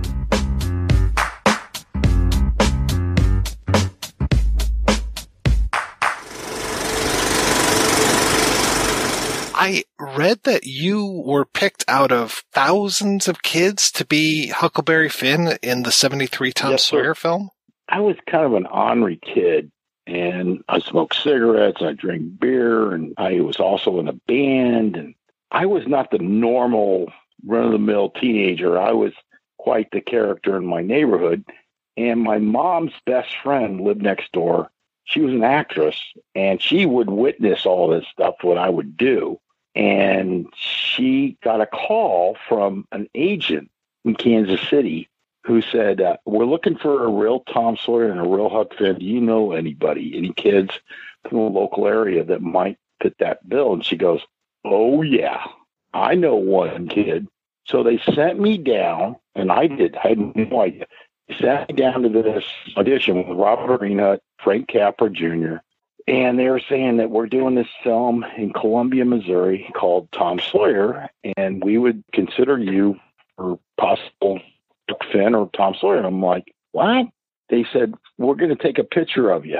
So they took a picture of me and they did a Polaroid. And Bobby tells me, he said, kid, so you ever been in an acting thing? I said, yeah, I did Snow White and the Seven Dwarfs. I played Sneezy. He started laughing. He goes, well, do you know how to sing? And I said, yeah, I got a fucking band. I'm the lead singer. And he goes, Oh, well, you can sing? I said, Yeah. He goes, All right, kid, we'll get back to you. And that's exactly how the interview went. Next thing I know, I'm going down to Columbia, Missouri, and there's 5,000, five, I'm not bullshitting, 5,000 people dressed up like Tom Sawyer, Huck Finn, and Becky Thatcher standing in line at the Ramada Inn in Columbia, Missouri. No, I swear to God, June of 19 or May of 1972. They're all standing in line, and I stood in line with them. And I'm like, this is nuts. And my mom and dad said, well, if you want to try out for this movie, go ahead. So I stood in line. There, we're getting ready to go to the Lake of the Ozarks. Stood in line. I said, blah, blah, blah. And I walked up to the producer. I walked up to the director. I walked up to the casting director. I said, so what do you want from me? And they said, we want you to read these lines. So I took the lines and I said, I did the lines. And they go, well, obviously you're not an actor. And I said, no shit, Sherlock. And they go, wait a minute. Hold on. Can you sing? I said, yeah, I got a fucking band. They go, oh, you got a band? I said, yeah, I'm the lead singer. They go, okay, we'll call you in two weeks. So two weeks go by. Get a phone call. My mom says, uh, 20th Century Fox just called and said they want to fly you out tomorrow for a screen test. I'm not sure I want to do that. I'm like, what are you crazy? and I go, Mom, you're are you fucking crazy? Well, your father's not in town. He's traveling right now, and blah blah. I'll have to call your godfather. So she calls my godfather, who's the president of the Kansas City Power and Light Company, and he goes, Joanne, are you kidding me? Let that kid go. He's crazy. He, yes, let him go. You never know. He might get the part. So they fly me out to LA. I start auditioning. I start doing my screen test. And then Jodie Foster comes along with Johnny Whitaker. And we looked at each other and we start talking to each other. And they put us on film and they asked us who our name was. And I go, I'm I'm Huck Finn, Jeff East. And Johnny goes, I'm Tom Sawyer, Johnny Whitaker. And Jodie goes, I'm Becky Thatcher, Jodie Foster, Boom. That was it. Cut. Yep. 1972. I'll never forget the look on Jodie Foster's face because she knew we got the part. She knew it. She knew it right there. And you're like, what, 15 at this time? I was 14. I was scared out of my fucking pants. I was so scared that they put me up at the Beverly Hillcrest Hotel and I get a phone call from the casting director, you got the part. I'm like, what? He goes, it's going to change your life. Get ready. And it did. Oh, boy, did it. Boy, did it change my life. But I had really strong, influential from my parents. I had really good agents. I had really good managers that never let it get to my head. And I just said, okay, let's just run with this. I got offered happy days. I got offered uh, millions of dollars in this and this and that. And my parents said, nope, nope, nope, nope. So it was cool. It was cool. So then I got under contract with Disney after doing Huckleberry Finn. Uh, the head of Disney, Roy Disney, hired me to do three films for him. And then I went on to do Superman. But it was only by coincidence that I did Superman because Dick Donner had seen me do a film called The Hazing which is a low budget, low budget, low budget. I got paid nothing to do it, but it was a great part. And so I did it. And Charlie Martin Smith was in it. So I did it because I love Charlie. And all of a sudden, Donner sees it because he's trying to hire an editor for Superman. And Carol Littleton was the editor, who was actually the editor of E.T. I don't know if you know that, but Carol Littleton was the editor of The Hazing. So she says, You got to take a look at this guy, this young guy, Jeff East. He's a very interesting actor.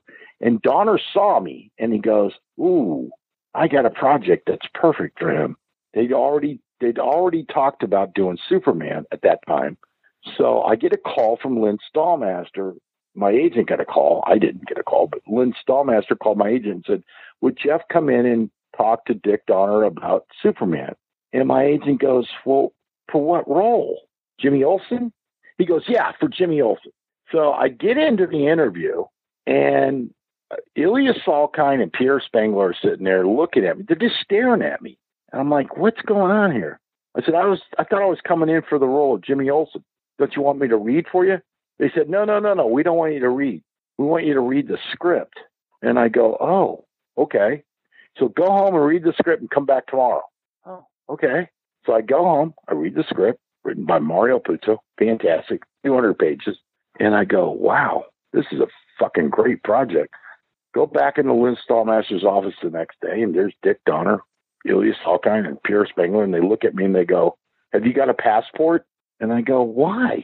And they go, do you have a passport? I said, yeah. I said, I'm an international actor. I, I'm Huck Finn. What, what are you kidding?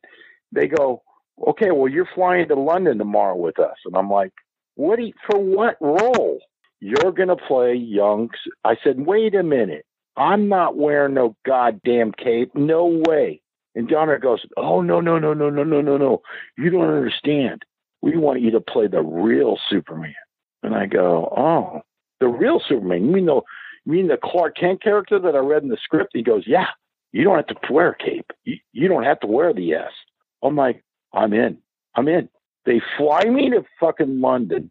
The minute I get there, they start putting these wigs on me. They start fucking with my nose. And the head of makeup at Pinewood Studios, the head of uh, the hair wig people, they're like, oh, there's only two hair wig people in the entire world. I'm like, I don't really give a fuck. And they're putting these wigs on me and they're testing me with the wigs. They didn't give a shit about me as an actor. They just wanted me to look like Christopher Reeve. And I was like, wow, this is weird. So automatically I felt weird about being there. I'd never experienced anything like that in my entire life. And they're all like, oh, yo, you've been in a lot of movies. And I'm like, yeah. I said, what are you doing to me? And I'm in my hotel room and I look up at myself in the middle of the night and I've got orange hair and then I have black hair and then I have orange hair. What are you doing? And they're putting these wigs on me and they're putting this nose piece on me. I was like, oh, this is bizarre. But I did my job. I was a pro. I was a professional. I was trained to do my friggin' job. So then Christopher Reeve gets involved, and him and I start talking, and he's upset that I'm even doing the part because he wanted to play that part. And I'm like, Chris, Chris, wait a minute. You're too old. You're my brother's age. You can't possibly play a 15 year old. He goes, Oh, yes, I could. I could morph myself into a 15 year old. I said, Chris, Jesus, calm down. I will, I will not disappoint you. I will perform. I will do what you want me to do. Just let's talk. Let's let's get the. So we played chess together for a month, and we're in London, and it was bizarre. It was like weird. And Chris was constantly getting fights with Gene Hackman. He was constantly getting fights with all the other actors. And I'm like, Chris, you need to calm down, dude. You know, he goes, Well, you've been in this business longer than me. I said, Chris, calm down. Don't take it so seriously. It's a movie. And so we get into it, and I, I appreciated what he had to tell me. I, I really did. And it actually helped me bring in his character, you know, because he wanted me to be him. I said, Chris, I understand. You want me to be you when you were a teenager. You were vulnerable. You you were kind of awkward. Blah blah blah. He says exactly. I said, okay, Chris, that's fine. I understand.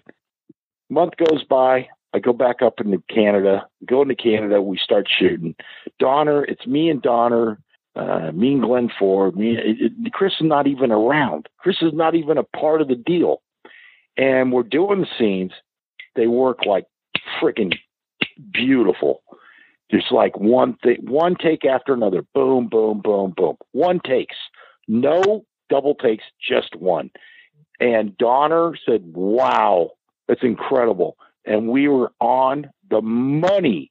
Even Hackman says, God damn, that's on the money. He'd watch the dailies every night and goes, Jesus Christ, this is on the money. I said, Okay. So I get back to London and Chris is there going, Hey, you did a great job in Canada, blah, blah. Thank you very much, blah, blah, blah. You, you, made me look good. And I'm like, it's not, yeah, that's, I made you look good. That's right. It's all about you, Chris.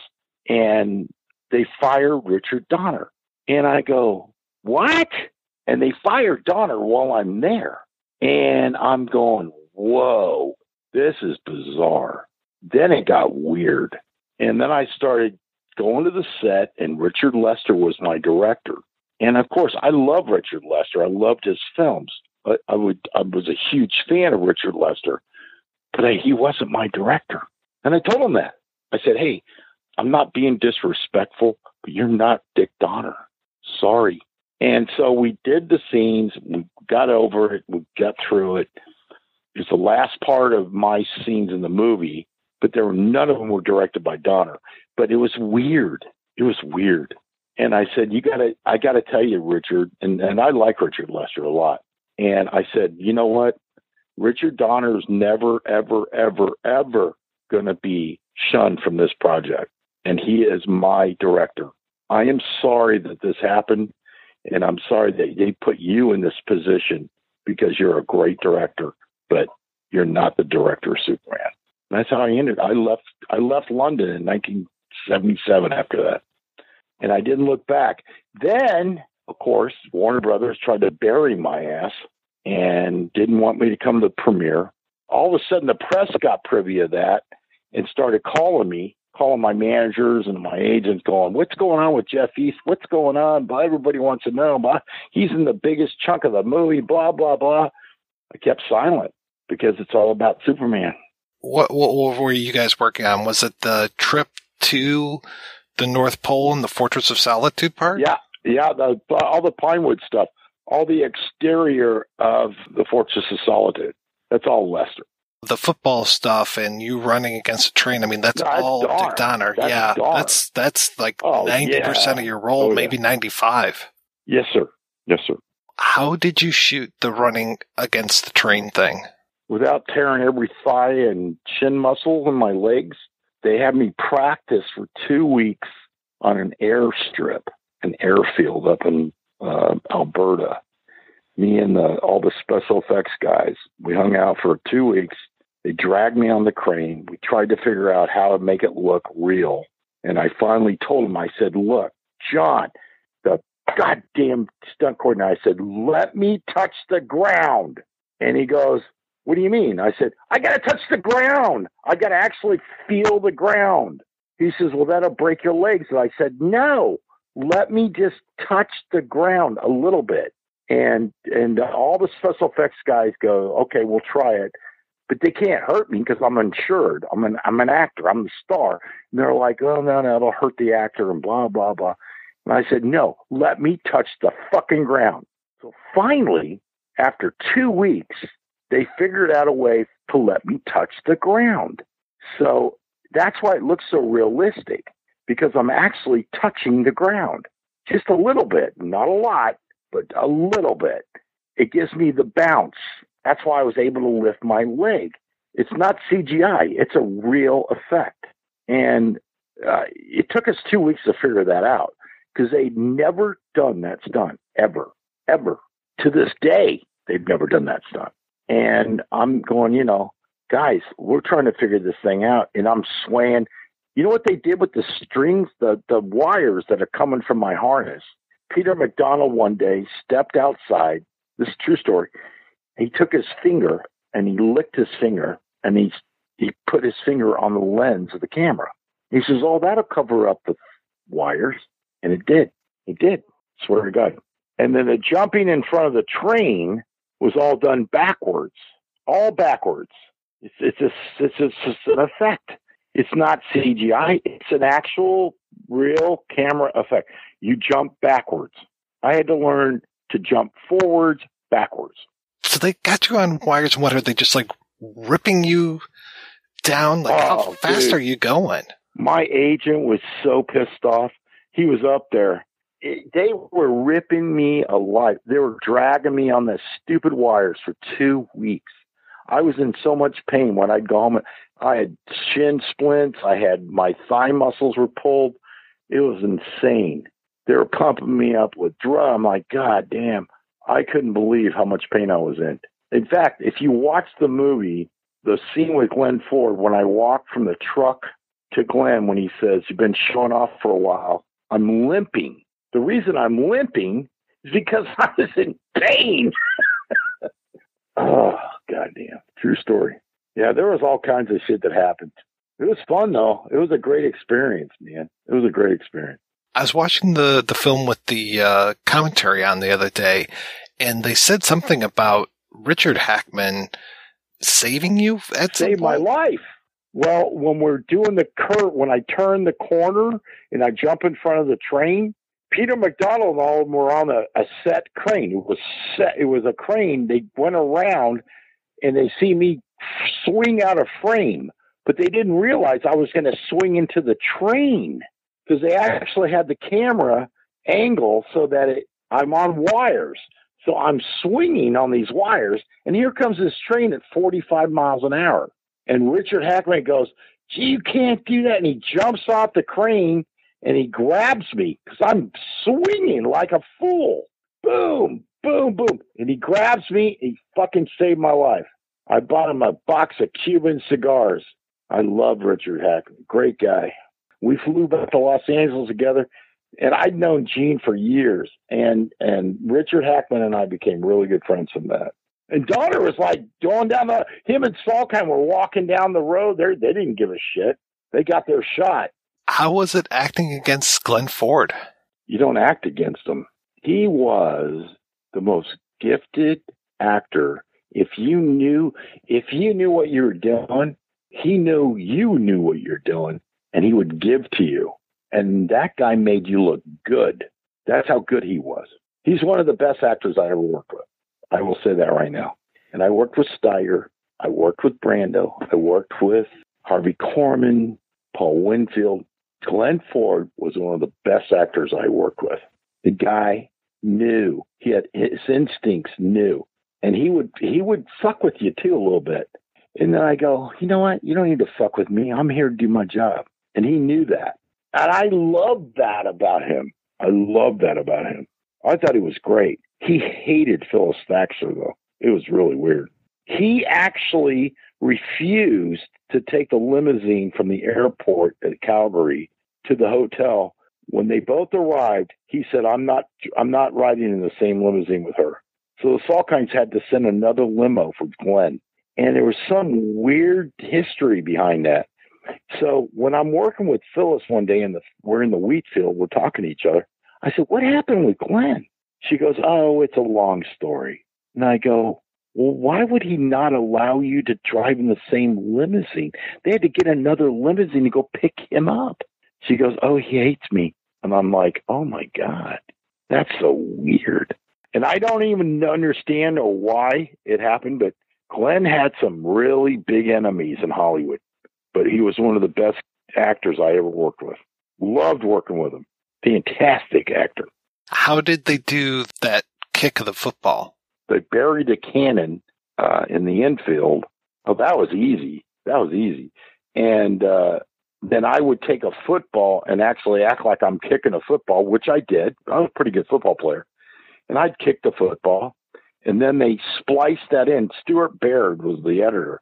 And he spliced that into this cannon, would shoot this cylinder out of the ground.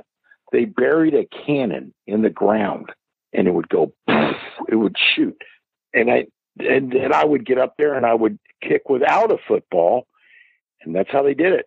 I've been watching different versions of the film, and I noticed there was a little bit more of you and Lana in one version. Do you remember shooting a lot of stuff that didn't end up getting used in the film? Oh, yeah. There's all kinds of stuff they didn't use. Clearing the wheat field, and there's a bunch of stuff they didn't use. There's scenes with Lana, there's uh, scenes with Glenn Ford, there are scenes with Ma Kent, all kinds of stuff they could make a whole movie based on the stuff they cut out. There's a lot of stuff. There's a lot of uh, Fortress of Solitude stuff that's been cut out. When do you get to see the movie for the first time? 1978, Christmas of 78. And I went, I got there illegally. I went in Marc McClure's limousine. I wasn't even invited. And I went to it because they said, we don't want to talk about Jeff East. It's only Christopher Reeve. And I get there and everybody's surprised that I'm there and like, oh, Jeff, you're in Superman, blah, blah. And I get there and I sit there and I'm so uncomfortable. And then I see the scene. I'm like, oh my God. It was weird. It's Grauman's Chinese Theater in 1978. Is that when you find out that you're dubbed? You know, Marc McClure is the one that called me and told me. He saw it in New York and he saw it in Washington, D.C. He woke me up. I was in bed in my Laurel Canyon house, and he goes, Jeff, you won't believe this. Chris dubbed your voice. I'm like, what? Yeah, they didn't even tell me. They didn't tell me. But you know what? I don't really care. My acting stands on its own. I don't give a shit. Christopher Reeve dubbed my voice. In fact, that makes it even more interesting. Honestly, that's how I feel. And I became friends with Chris, and you know, he had his accident, and I raised like $22 million for his foundation, and I'm more than happy. I don't give a shit. Big deal. I really don't care.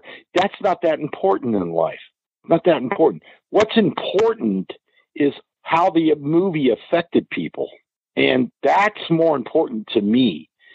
All the fans that have come to me all these years, and said, "Oh my God, your movie really touched my heart and touched my soul and touched my life and touched my child." I'm like, "Yeah, that's important to me. Not that he dubbed my voice. It doesn't fucking matter." What did the movie do for you and for your career? Well, it got me a lot of films. I did a lot of movies. Well, I stepped into another realm of Hollywood and you know any actor would love to have the chance I had. I, I did a lot of movies. I kept trying to shy away from it. So I always, always doing something different and something weird. You know, I always looked at scripts that were completely away from the uh, comic book thing. And, you know, and they, they allowed me that. They, it was cool. I had a pretty cool career. I actually was happy with the way it turned out. And I'm still happy with it because I'm, you know, it's not just Superman that I did definitely wasn't the first time I saw you, but I know one of the one of the first times I saw you was in Deadly Blessing. Right. That was a film given to me my agent got me that film, and uh, Wes Craven was a huge fan and uh, nice guy, really lovely guy. Loved Wes Craven and uh, great director. And he, you know, basically said, "Please do this film." And I said, "Yeah, absolutely." And then I discovered Sharon Stone. You know, she worked on that movie, and I got her an agent. The rest is history. And Susan Buckner was such a great gal to work with. I loved working with her. The whole thing was really interesting experience. Ernest Borgnine, Ernie, goddamn, what a great friggin' storyteller. And Ernie just had one story after another. I was like, wow. And you know, I, I discovered that I'm in an industry that's full of stories and people that all their past experiences and that was a gift. It was fun. I made a lot of money on it. They paid me very well. And I got to work with Ernie Borgnine, and Ernie was the coolest guy I'd ever worked with. And I'd known him for years, but I never worked with him. He was working on Poseidon Adventure with Gene Hackman when I did Tom Sawyer. I went and met him, and we talked, and you know whatever. But then I got to work with him. He played my dad, and we got to be really close. He's such a great guy. He told me, he said, Jeff, he says, just remember this stay off the beach, go to your audition, and learn your lines. And he was right. A lot of actors get they get rich and they get stupid and they get ridiculous. They don't they're not disciplined. And I was always disciplined. I always listened to that. And I always remember what Bernie told me, what Gene Hackman told me, what all the great actors of Hollywood said. Don't be an asshole. Stick to your guns. What have you been up to lately, or have you even been able to be up to anything? Oh, I'm up to a lot of stuff, but nobody knows about it. I have a production deal to one of the networks, and I'm working with the guy that did Hatfield and McCoy's, Ron Parker, and he's written a a new western for Netflix. I will say that Netflix. I'm not sure we're going to go with Netflix yet, but it's a western about Tilghman, Bill Tilghman, the marshal, and the Pendergast machine of Kansas City. And it's it's a new series, limited series, eight hour miniseries. And I'm also doing another piece, uh, something that I own, which is with Ariana Grande, and it's about the border problem that we have in the U.S. and uh, the immigration situation. And I'm producing both of them. And I actually have the financing for it probably the toughest part of all, right? Yes, sir. It's been, yeah, I'll tell you something. It's been a very interesting year for me. And I kind of semi retired. And then I got a hold of these projects and I thought, oh, this is something I'd be interested in. And then I invested in it. And then the next thing I know, the network's going, hey, where'd you get this? And so I just moved on on it. In fact, one of them I co wrote. So I was like, okay, cool. And they're all like going, Well, do you want a part in this movie? And I said, Not necessarily. I just want to produce it. And they're all like, Well, we want you to play a part in it. And I said, Okay, well, give me a role. I don't give a shit. What the hell? Just produce my movie. Yeah, it's it's been pretty interesting year. You'll see. It's gonna come out. Well, that's fantastic. I'm so glad that you're able to do stuff. I talk to so many people and it's like, yeah, I'm watching TV and you know, some people nope. are reading, other people are writing. At least people can do that. Not me. Not me. Not me. Not me. No way, motherfucker. No way. I am. I am so busy. It's unbelievable. And I'm like, wow, this is weird. It's from my house. I'm in my house, in my office, and I've got. Ooh, you wouldn't believe it. I, I can't even tell you how busy I am. but I'm like, okay, yeah, it's been a really good year for me. And it's going to be a, even a better year next year because then you guys are going to start hearing about this stuff. Mr. East, thank you so much for your time. This has been great. My pleasure, sir. You take care of yourself. Be safe, all right? And have a good night. Woke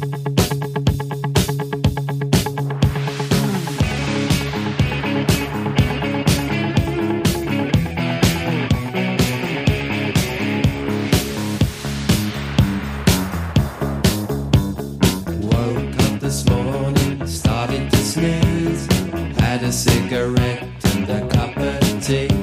I looked in the mirror, what did I see? A nine stone weakling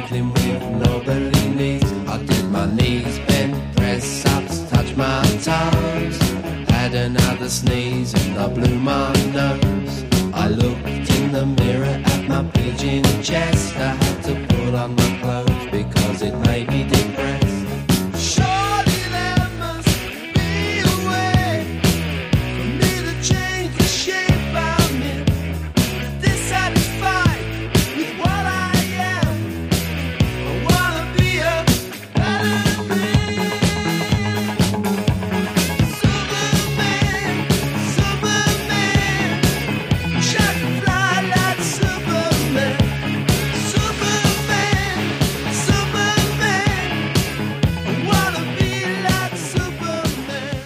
Like to know your experiences working on Superman and Superman 2. It's been 40 years of non-stop talk about Superman.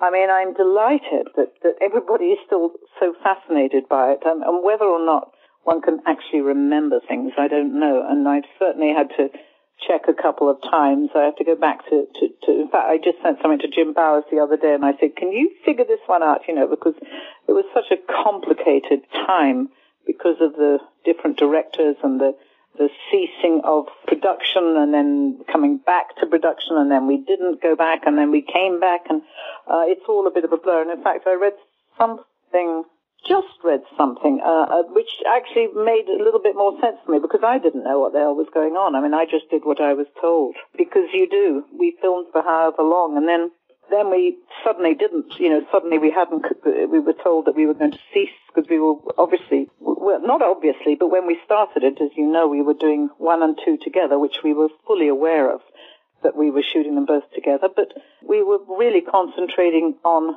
two and we had shot maybe three quarters of two and somewhere along the line, somebody figured out that they'd got way too much two and they hadn't got enough of one and we needed to cease shooting two and concentrate on one, which of course we'd already done our little bit because it was only the, the scene with Brando. So I, as a young actress, was delighted to be t- given what was called pay or play, and I was booked for the summer to come back and, and didn't come back. So I got paid, and I just thought this was uh, this is all wonderful. I didn't come back then for a few months, and this is where you know I I can't remember the the timing of it. I mean, it's all sort of documented somewhere. Uh, there was masses of stuff going on behind the scenes, which I certainly wasn't aware of. So when I came back, I'd had, you know, a few months off and suddenly we had a different director. But I mean, who was I to say well, what's going on? I mean, I just accepted that we had a different director, which is really the way that it was sort of portrayed to us at the time.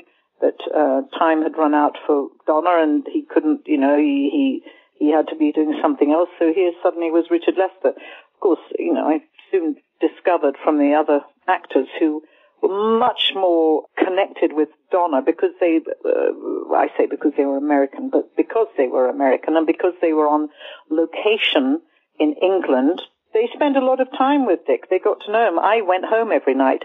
So I didn't have that same sort of bond that they all had. I mean, Chris and Margot were incredibly close to Dick and, and, and were devastated when he suddenly wasn't completing two. I didn't know any differently. I just knew that he wasn't completing it. And suddenly we had this very different director, uh, which I found rather fascinating, really, because he couldn't have been more different from, from Donner. You know, Donner was like the California, my idea of a California Hollywood director with slightly too long hair and tinted, blue tinted glasses, I always remember. And I can remember thinking, God almighty. And Lester was like an uptight sort of English school teacher. You know, he was not exactly in a tie uh, and shirt, but he was he was always sort of buttoned up and shot with three cameras and a completely different approach and no nonsense, you know. Donner was much more fun and relaxed and very much, you know, well, if you don't get it, get it today, we'll get it tomorrow. Whereas Lester was, you know, he, he meant business, which actually worked quite well for me because he just told me what to do and so I did it, if you know what I mean. You know, if, I, if you're given a, a bit of a, a, a leash, which I, you know, if Donner said to me, well, you know, you might find this difficult, but don't worry, we'll keep at it and blah, blah, I would go in and maybe find it difficult and maybe it would take a couple of days. But uh, Lester's approach was much more, this is what you do. You, you walk up to the, you know, piece of wood, you flip your foot on it and you flip up the manhole cover and you grab the manhole cover and you throw it and you hit Superman in the stomach and, you know, and then on to the next scene. And I remember thinking, oh, bloody hell. But his approach was much more matter of fact, like that.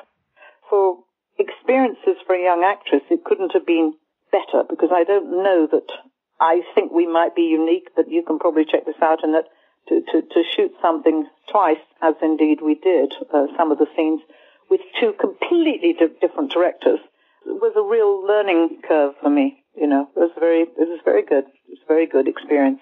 Not that I knew it at the time, but I mean, it certainly stood me in good stead. Very different. Tell me about how you got the role. Was there a lot of auditioning for it? hmm I was shooting a film called The People That Time Forgot, which was with Doug McClure and uh, Patrick Wayne, and we were away in the Canary Islands, and the only significance of it was the fact that there was no other film being shot in England at the time. It was a very lean time. There was some kind of a, I don't know whether it was a writer strike. There's some sort of a strike that had been going on, and it was a bad time for the movie industry in England. I was away and, and very full of my own self-importance because, you know, I'd got a job and I was away shooting at Canary Islands. Didn't know much about the Superman buzz which was going on in England because, of course, suddenly they've got this big picture coming over to England and the prospect of work for a lot of people. And also the prospect of Brando, which was great excitement to everybody. You know, it was before cell phones and social media and all of that. So I was really cut off from, you know, the whole business while uh, a few weeks passed. And when I got back, uh, they, they, they approached me to audition and, uh, I don't know what, I guess my agent called me, I don't know what, but I mean, I came back from the Canary Islands to hear that I'd got this audition and I was shooting every day at Pinewood Studios for the people at Time Forgot and Superman was being shot at Shepperton Studios, which was some few miles away. I obviously couldn't have uh, go in the daytime because I was working and the evenings were, you know, I, I would finish my day and they, we would have a, an appointment set for me to go and meet Donner at maybe 7.30 at night or 7, 7.30 and I was having long days and I was pretty tired and uh, uh, uh, there were numerous occasions and I think I said seven or eight different times that we set up the appointment or the interview and it was cancelled at, at the last minute and I just, you know, I just got, I, I just couldn't be bothered. I just was so fed up with the whole thing. And as I said, I really, you know, I didn't really appreciate the, the significance or the importance of, of the role or Superman or anything. I knew nothing about it.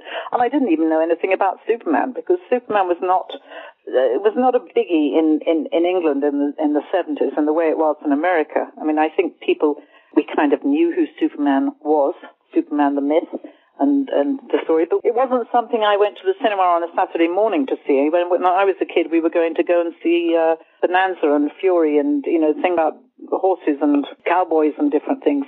Um, I don't remember at all sort of any of that sort of uh, superhero stuff. Anyway, so I, um, on eighth occasion, I said I'd, I was fed up with, you know, just, it felt like they were jerking us around and because there's a certain amount of preparation and certainly in your head, you know, you've got a day's work and then you've got this idea that you've got to go over in the evening. And I said I wasn't really bothered, you know, I was just didn't want to do it. I said to the agent, oh, you know, pass, this is getting ridiculous, you know. And the casting agent was a very wonderful lady called Mary Selway, who sadly is no longer with us, but Mary Selway was one of, you know, one of the best, certainly that England had to offer. And she called me up and she said, really, Seth, this is absolutely up your street. You must, you know, you must go for it. Of course, I wasn't going to not go for it, but you know, there was just that little extra push. So I went along, and um, I believe this was the eighth or ninth occasion, and got to Shepperton Studios, and Dick Donner kept me waiting about 20 minutes or half an hour or something. And, you know, by then it's quarter to eight or eight o'clock at night, and, you know, I've been working all day, and, and I was in a really pissy mood. And as I said, this man came in with the slightly long hair and the, the blue tinted glasses, and I was like, really? I, it appears that I gave him attitude, which I'm sure that I probably did.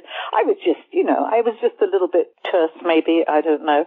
But whatever I did, um, I gave the impression that I was possibly the, the girl for the job because that was the, the first round under my belt. He liked what he saw, which was me being mean and tough and not bothered and, and really totally disinterested. And I don't recall, I couldn't do a screen test because I was filming, so I, I didn't, I didn't test. I didn't, um, I didn't know that everybody and their mother was testing for it. Um, like I said, I was really very busy with this other job. I, again, I have to put it down to the fact that, you know, without social media and, and chatting on the phone to, to, to friends and getting the gossip, I was up to my neck in uh, cardboard dinosaurs and pterodactyls and Doug McClure and the likes. So I didn't know that lots of people were, were, screen testing. The producers were not prepared to spend the money in the evening to lay on a crew to test me. So I didn't, I didn't screen test. What I did do was go back and go into a small office, um, again at Shepperton, where I remember Donner being there. I guess the producers were there. I don't really, I don't really recall, but I think there were like two or three people. And it, I remember having to sort of do some high kicks or something. I don't know what. Did I actually read the lines? I don't think so but perhaps I did. I do remember them sort of sitting up on sort of uh, me with my long legs and everything, sort of causing quite a little bit of a sensation in this small office space. And I seem to remember Donner being sort of sitting up high on a filing cabinet, but that again could be my vivid imagination. But I made an impression. So that was the next stage, and then the final part of it was I. This all this was all over a period of weeks, you know uh, well, certainly days and days and days. And the final part of it was whether or not I was going to be comfortable on um, with heights and on on the wires because it it transpired that they'd had one or two actresses when it came to it uh, hanging upside down, forty foot up off the ground was you know was just not for a lot of people. I completely embraced it. I was delighted to jump off windowsills wherever I could and and fly and soar. So when it came to the test, the flying test, the guys that I was working with on people at times forgot Vic Armstrong, I think it was, who was the stuntman, but they were going on to Superman at the end of my film. And so they already knew what was expected of me. And they gave me lots of pointers and tips and, you know, told me about lying, you know, when, when you go home, get your kitchen stool and lie over it and practice getting what's called the kipper position so that, you know, you're, you're arching your back and you're doing this and doing that. So I did a little bit of, you know, sort of pre whatever practice to see what it might be like or what I might do. And when I got to the studio, they sort of took me up high and they, all the crew were down below and the director and producers. I went and I'd put on a, a sort of a, a leotard and I was, I looked terribly sort of English. I'd got my long hair tied back and I'd got my little uh, sneakers on and my black and I looked sort of, you know, I was ready for business to, to, to jump off and fly in this I think we were on the Bond set to do the test, which was the largest sound studio at the time, certainly in the country, I think in the world possibly, but I got up there and, and off I jumped, you know, and, and, and took my position as the, you know, on the wires that, that I'd been shown how to do. And as I flew, it transpired that there had been an Italian actress who had got very close to getting the job. Um, she'd gone up just before me, and then I followed and it appears that she'd come and she was all clad in furs and very much the movie star. And then I came along like little Miss sort of po-faced English girl and jumped off in my leotard. And one of the crew looked up at me and shouted, "Here, darling." You've got no chance. The last bird flew without any knickers on, and it transpired that the girl had got up and gone up, so the story has it, and flown without any underwear on. Now, whether that's true, I do not know. But I can tell you, I certainly was wearing mine, so there you go. What did you think of your outfit? I mean, it was organza. It wasn't leather. And having been lived with the variety tagline of uh, uh, leather-clad dominatrix for, for most of my life, it wasn't leather. It was it was organza. Um, the it was trimmed with a sort of when I say a black PVC or black plastic, it was it was actually a sort of dark red and sometimes in pictures you can see the red reflected. I mean, it's quite wonderful. They hadn't considered the fact that I had to wear a harness underneath for the for the clips, you know, for the for the wires. And of course, they had given they they put those slits up the side, right up to the top of my thigh on the costume, which of course meant that a harness would have been seen.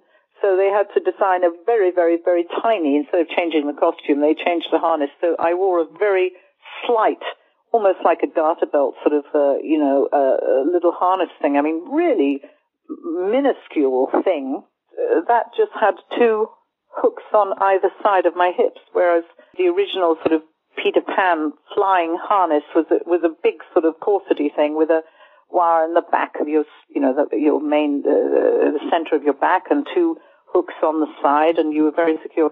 We were, we were just, you know, a couple of wires on a, on a little harness and, uh, and that, and that was that.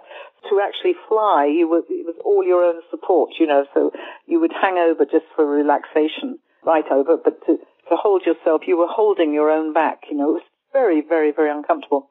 I loved, I mean, I loved the boots, I loved the look, but I mean, it took, it, you know, every time I got everything on and I wanted to go to the bathroom and then of course you couldn't get out of it and, or you're on the end of the wire. I mean, all of those sort of stupid things like that.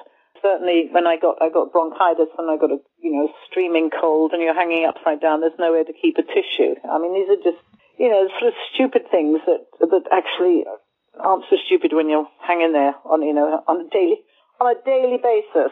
I don't think there's a scene that you're in where Terence Stamp and Jack O'Halloran aren't. How was it working with them? It was the best. I mean, I was uh, totally in love with Terence Stamp uh, as a young young girl. I absolutely had idolized him, grown up watching him in Far from the Madding Crowd and Blue was it. I mean, I just he was he was you know in the sixties. I was only, you know, a young teenager, but he was already a big star, and we, we, all of us were just, he was our most gorgeous, handsome, fabulous-looking man in the whole wide world, and he had disappeared off our screens and gone off to India, and none of us had heard from him in mm, something like seven years, and he came back, having gone away, and there was great stories about how his uh, great love affair had ended and he'd gone off to India to, to find himself and it took him quite some time. So when I met him, as I said, I had a terrific teenage crush on him. And when I met him, I mean, he was just, he's incredibly, well, I guess after seven or eight years in India, I mean, he was very focused and, and centered and, and spiritual and I was always quite fascinated because he had, you know, he wore a lot of orange and he had sort of beads around his neck and I'd never quite met anybody quite like him. But he was wonderful, had a wicked sense of humor and, and was an absolute delight and a joy and had been, said, been out of the business, not working for years and had come back to do two things. One being a film called Meetings with a Remarkable Man, which, um, he shot Peter Brooks, um, which was a big, big, big sort of arty movie. And the other one, I guess was the money was the money earner for him was was Superman. But he hadn't been around, so he was very quiet. And I mean, he he sort of meditated and drank mint tea, and I was just completely fascinated with him. And then on the other hand, I had old Mister Mister O'Halloran with his tales of mafiosa things and and fabulous stories. And and Jack and I speak all the time, and uh, you know, and are still very you know very close. And he always looked out for me. But I mean, he didn't he didn't mess with Jack, you know. And I, I had never met anybody like him. I mean, it was complete extreme. And he was a real, you know, he, he was, he was quite, I think possibly to a lot of people quite intimidating, you know, and his, his background was his father, who's Anastasia, uh, you know, who I knew a little bit about mafia stories was always quite, I found it absolutely fascinating, you know, his background and his kind of people he seemed to be mixing with. It was just for a little English rose like me, it was just all too much. Between Terry and him, I was just a rose between two thorns, I think it's fair to say. But he was wonderful. I mean, they were great, and they took very good care of me. And no, we did everything together. We did everything together. So, and you know, and continue to have the the friendship, which is lovely because it was years and years and years of, um, well, it, months and months and months, I should say, of Superman, and and then consequently, here we are, sort of all these years later, still. I think I'm going to. I'm supposed to be going to Knoxville, Tennessee, I think, in October. Uh, the convention's, uh, you know, been cancelled a couple of times, and whether the, this one still seems to be on in October, but who knows? Uh, the other two have been pushed off till next year, but you know that will be another occasion that I'll be with Jack, which is great. You know, we have we've always had fun on the circuit because, of course, originally, you know, would be Margot would be with us, and we'd all go off together. Terry, I'm sure it's his idea of hell, and and he wouldn't. Uh, there's no way. There's no way. I, he did the one in London, and he was in complete shock from that. But we we enjoy Jack and I enjoy, and of course when I'm in LA, I'm you know I see a lot of Jack, and uh, we know we speak, and and it's it's good. But he had a whole different you know a whole different experience on Superman um, from me because he, like I said, the the difference is when you're on location is that you are firstly you're getting a, a good per diem.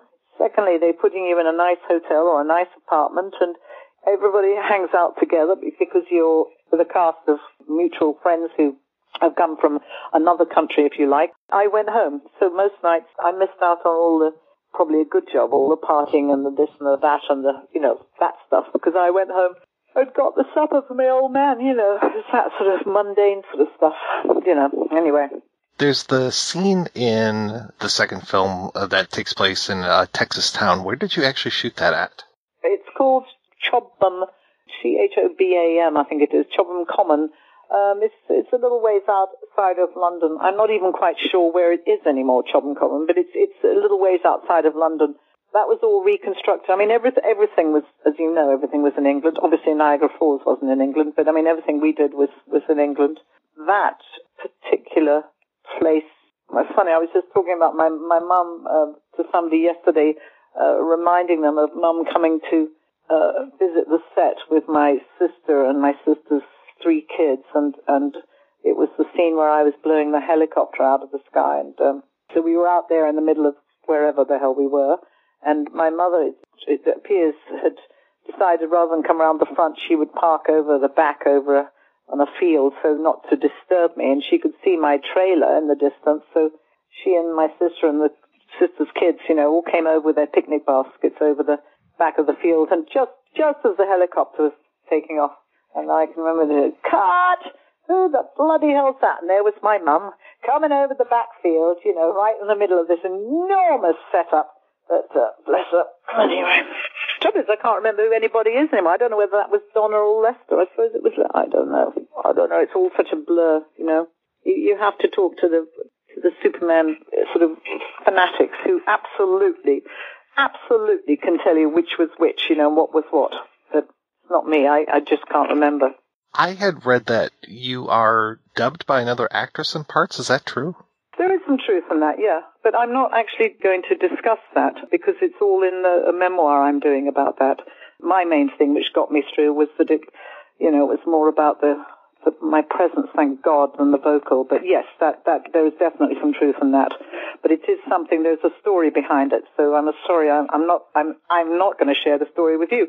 But I am going to tell you that you're the only second person that has ever, in 40 years, asked me. So well done, you. A million and one journalists. You know how many of that? I mean, I'm serious. I, I'm serious, and it's only it only happened what, first time last year, and uh, now you're the second one. So there you go. So it just shows that people are, you know, does anybody really care anymore? No. But uh, yes, there is a story there, and I will be telling it. Well, a small part of the story. When they released the Donner cut in 2006, did you get called back in to do anything? Speaking of voiceover and that kind of work. No, nothing at all. He put that all together um, with with what he had got, with the footage. I mean, I was absolutely staggered that he'd got that much footage that he was able to do that. I mean, there's one or two cobbledy bits, which everybody says, which I mean, he still did a he did a pretty good job of making a, a, a complete picture out of it. But no, we weren't. We knew nothing about it. Nor did we make any money from it. Nor did we, you know, or anything. Considering it's another movie, says very clearly in one's contract, you know, that there are it's only there is only two, and Warner Brothers bring another version out, which would really and truly be three. So none of us, well, I say none of us, I certainly didn't, and my understanding is the other actors, because we tried to challenge Warner Brothers, and, you know, it's not an easy job to challenge big companies who have lawyers and the like. So there you are. Yet another non-money making project. but I mean, extraordinary that he had no wonder he was ticked off. I mean, if he had that much, that much stuff, it just shows, doesn't it, really? And, and again, I, I'm, I, you know, I don't spend my life watching Superman. There are people that seem to spend their life watching Superman, and it is absolutely fascinating to me. And, and luckily, I'm not uh, overly bothered by it, but I'm fascinated by the fact that there are people that can tell you blow by blow by blow which scenes were shot by this and which scenes were shot by that, and how this is different from that, and you know, in, in Donner's version, you know, is it Donner's version where the bullet is shot, or is that Lester's version and, and the Superman catches the bullet? I mean, I, I don't know, I don't know. But there's, a, there's an awful lot, a, an awful lot of um, uh, uh, fans out there that just love all that stuff, you know. And I suppose it's exciting, isn't it, to, to be able to watch and to glean and to see. I mean, what I do know is that you can see that Margot Kidder her, her, her face was much thinner, or rather she'd got more cheekbones. Now, I, I never, I do not know this for a fact, but my understanding was that after she'd completed filming with Donner, she had some work done on her teeth, and uh, which meant that she had some back teeth out or something like that, which meant that she had more of a gave her more cheekbones. She didn't have the work done because of that, but it was the teeth. You know, she has a different, slightly different shaped face. I mean, there's definitely fascinating differences between. I mean, my wig. I have a, you know, I wear a wig. My my little fringe does all sorts of weird things, from depending on whether it was in the beginning or in the end, or which director. And so I guess the fans, you know, it's something for the for the super fans to, to spot and delight in, which indeed they do and they, t- they ask you all the time about it and get very disappointed when you don't know the answer. You know, I never realized that you were wearing a wig. I thought that was a haircut. No, no, sure. I had very long hair. I didn't have very long hair, but my hair was down to my to my chest. I mean, it was the day before I finished People That Time Forgot on the on I think it was like the Wednesday, and I I went straight to Superman on the Thursday, and and I went from People uh, where I was wearing a I had my hair in before before the Star Wars sort of um, uh, look with the the, the, the ear, the you know, the, the there's what are they called ear buns where, where the hair hair buns, you know, at the side that Carrie Fisher had. I I was sort of wearing that then, and I had at the end of the film I let my hair down, and it was you know it was a good chest level. Uh, no, it was a pin curls every day. Every day put under. Nobody said get your hair cut. Isn't wonderful? Nobody ever, I never, nobody ever said it, so I never did. So I went through that every morning. So it's no wonder I was mean and pissed and fed up by the time it got to, to shooting because it was hours of stuff, you know. Well, you mentioned your memoir. I'm very curious about that. Yeah, it's been going, it's been, uh, I'm working with somebody and it's, it, because this has gone on for years now, people keep saying, do it. And, uh, I've had a couple of, uh, approaches, um, in the past, but they wanted much more a kiss and tell, of which God knows I've got the stories that's that's just not my remit. You know, I, I'm not. It's not. It's a difficult one, uh, and also there's stuff. I, I always said that uh, you know you've got to be if you're going to do that sort of thing, you've got to be quite honest. And so I'd always said I'd wait till my mother died before because I said I'd kill her if I, if I actually wrote something. Uh, poor darling, because um, she thinks I'm so as pure as the driven snow. Anyway, bless her, she died. She died in September, so um, but she was 99. So, uh, so you know, I, I, then we started pulling out all the notes. I reckon that by the time I'm 70, um, I, it won't really matter what the hell I say. But so that's, that's, that's where we're aiming for because we're all getting old now. But yes, and a lot of it has to do with the Superman years and the effect of uh, uh, the influence that Superman had or, or that life with carrying that whole Superman sort of mantle, which it does, because it does not precede you. Like I said, 40 years later, I'm still bloody talking about it, you know. I mean, it's ridiculous, really. But, I mean, I'm not knocking it, but it is ridiculous. Because I've told the stories over and over again. So there. Yes, so that's going on. So we'll see. We'll see. It'll, it'll happen. It's a question of timing and everything. So that's all I'm saying on the subject because I'm not talking about it. You talked about conventions. I'm sure you have a lot of people that have you sign things for Superman, a lot of people that have you talk about Conan the Destroyer, probably V. What is the most unusual thing that people are just like, oh, I loved you in this? It's not so much the unusual. It's just it's just a constant reminder that the films that you do that you think nobody will ever see. Um, there's an awful lot of people that sit up at 4 a.m. watching things like you know, uh, re- Night of Return of the Night of the Living Dead or whatever the hell it's called, and it's the weird offbeat little horror things that you did because you needed to pay a mortgage or do something and you think nobody will ever see it. And of course there are always people. Puppet Master 3, I mean, for goodness sake. I'm delighted because quite honestly, you know, I, it's nice to know that there are still people that will come clutching copies of some something I'd even forgotten I was in. so it's refreshing rather than the obvious Conan and, and Beastmaster. but really and truly, uh, it's the same genre. It's sort of, sort of. I haven't, I haven't really done that much horror. I mean, I've done two, maybe two or three, but I'm much more on the sci-fi fantasy thing. So you know, people will pull things out of, I mean, extraordinary. And, and, and also they kept things. That's what I find amazing. I mean, for years and years and years, they've got some sort of grubby copy of, of, of uh, you know, somebody came to me the other day with uh, some, uh, was it Rollerball or something, which I wasn't even in. I mean, I did, I was an extra in the background, but you know, it was the credit there. Um, but you know, they have these people have things and they pull them out, you know, continually, and I think, oh my god. So I'm, you know, I'm I'm always very happy when people bring the unusual. I know that uh, uh, Swamp Swamp Thing is is is very popular, which I never thought it would be. But yes, it has an audience, and um, I'm, you know, like I said, I'm I'm very happy that people are fans. I'm just slightly amazed at how many people watch these films you really don't think of worth the time of day, and and they watch them and they love them. So there, who am I? who am I to criticize? No, no. Anything else, sir? This was great. Thank you so much. I am delighted to speak to you again. I hope that you can make something of it. It's always a pleasure, and, and hopefully, we know we'll. I'll get back there sometime. Well, I will. I'm desperate to. go. I just don't want to come until I've had my second uh, vaccine. You know, I, I've I've really got to get back. So back to LA anyway. And and also, you know, I, even though I've complain about the conventions a little bit. I mean, I, I only do about two or three a year, but I do the big ones. I do really, I've, I've realized I kind of miss them.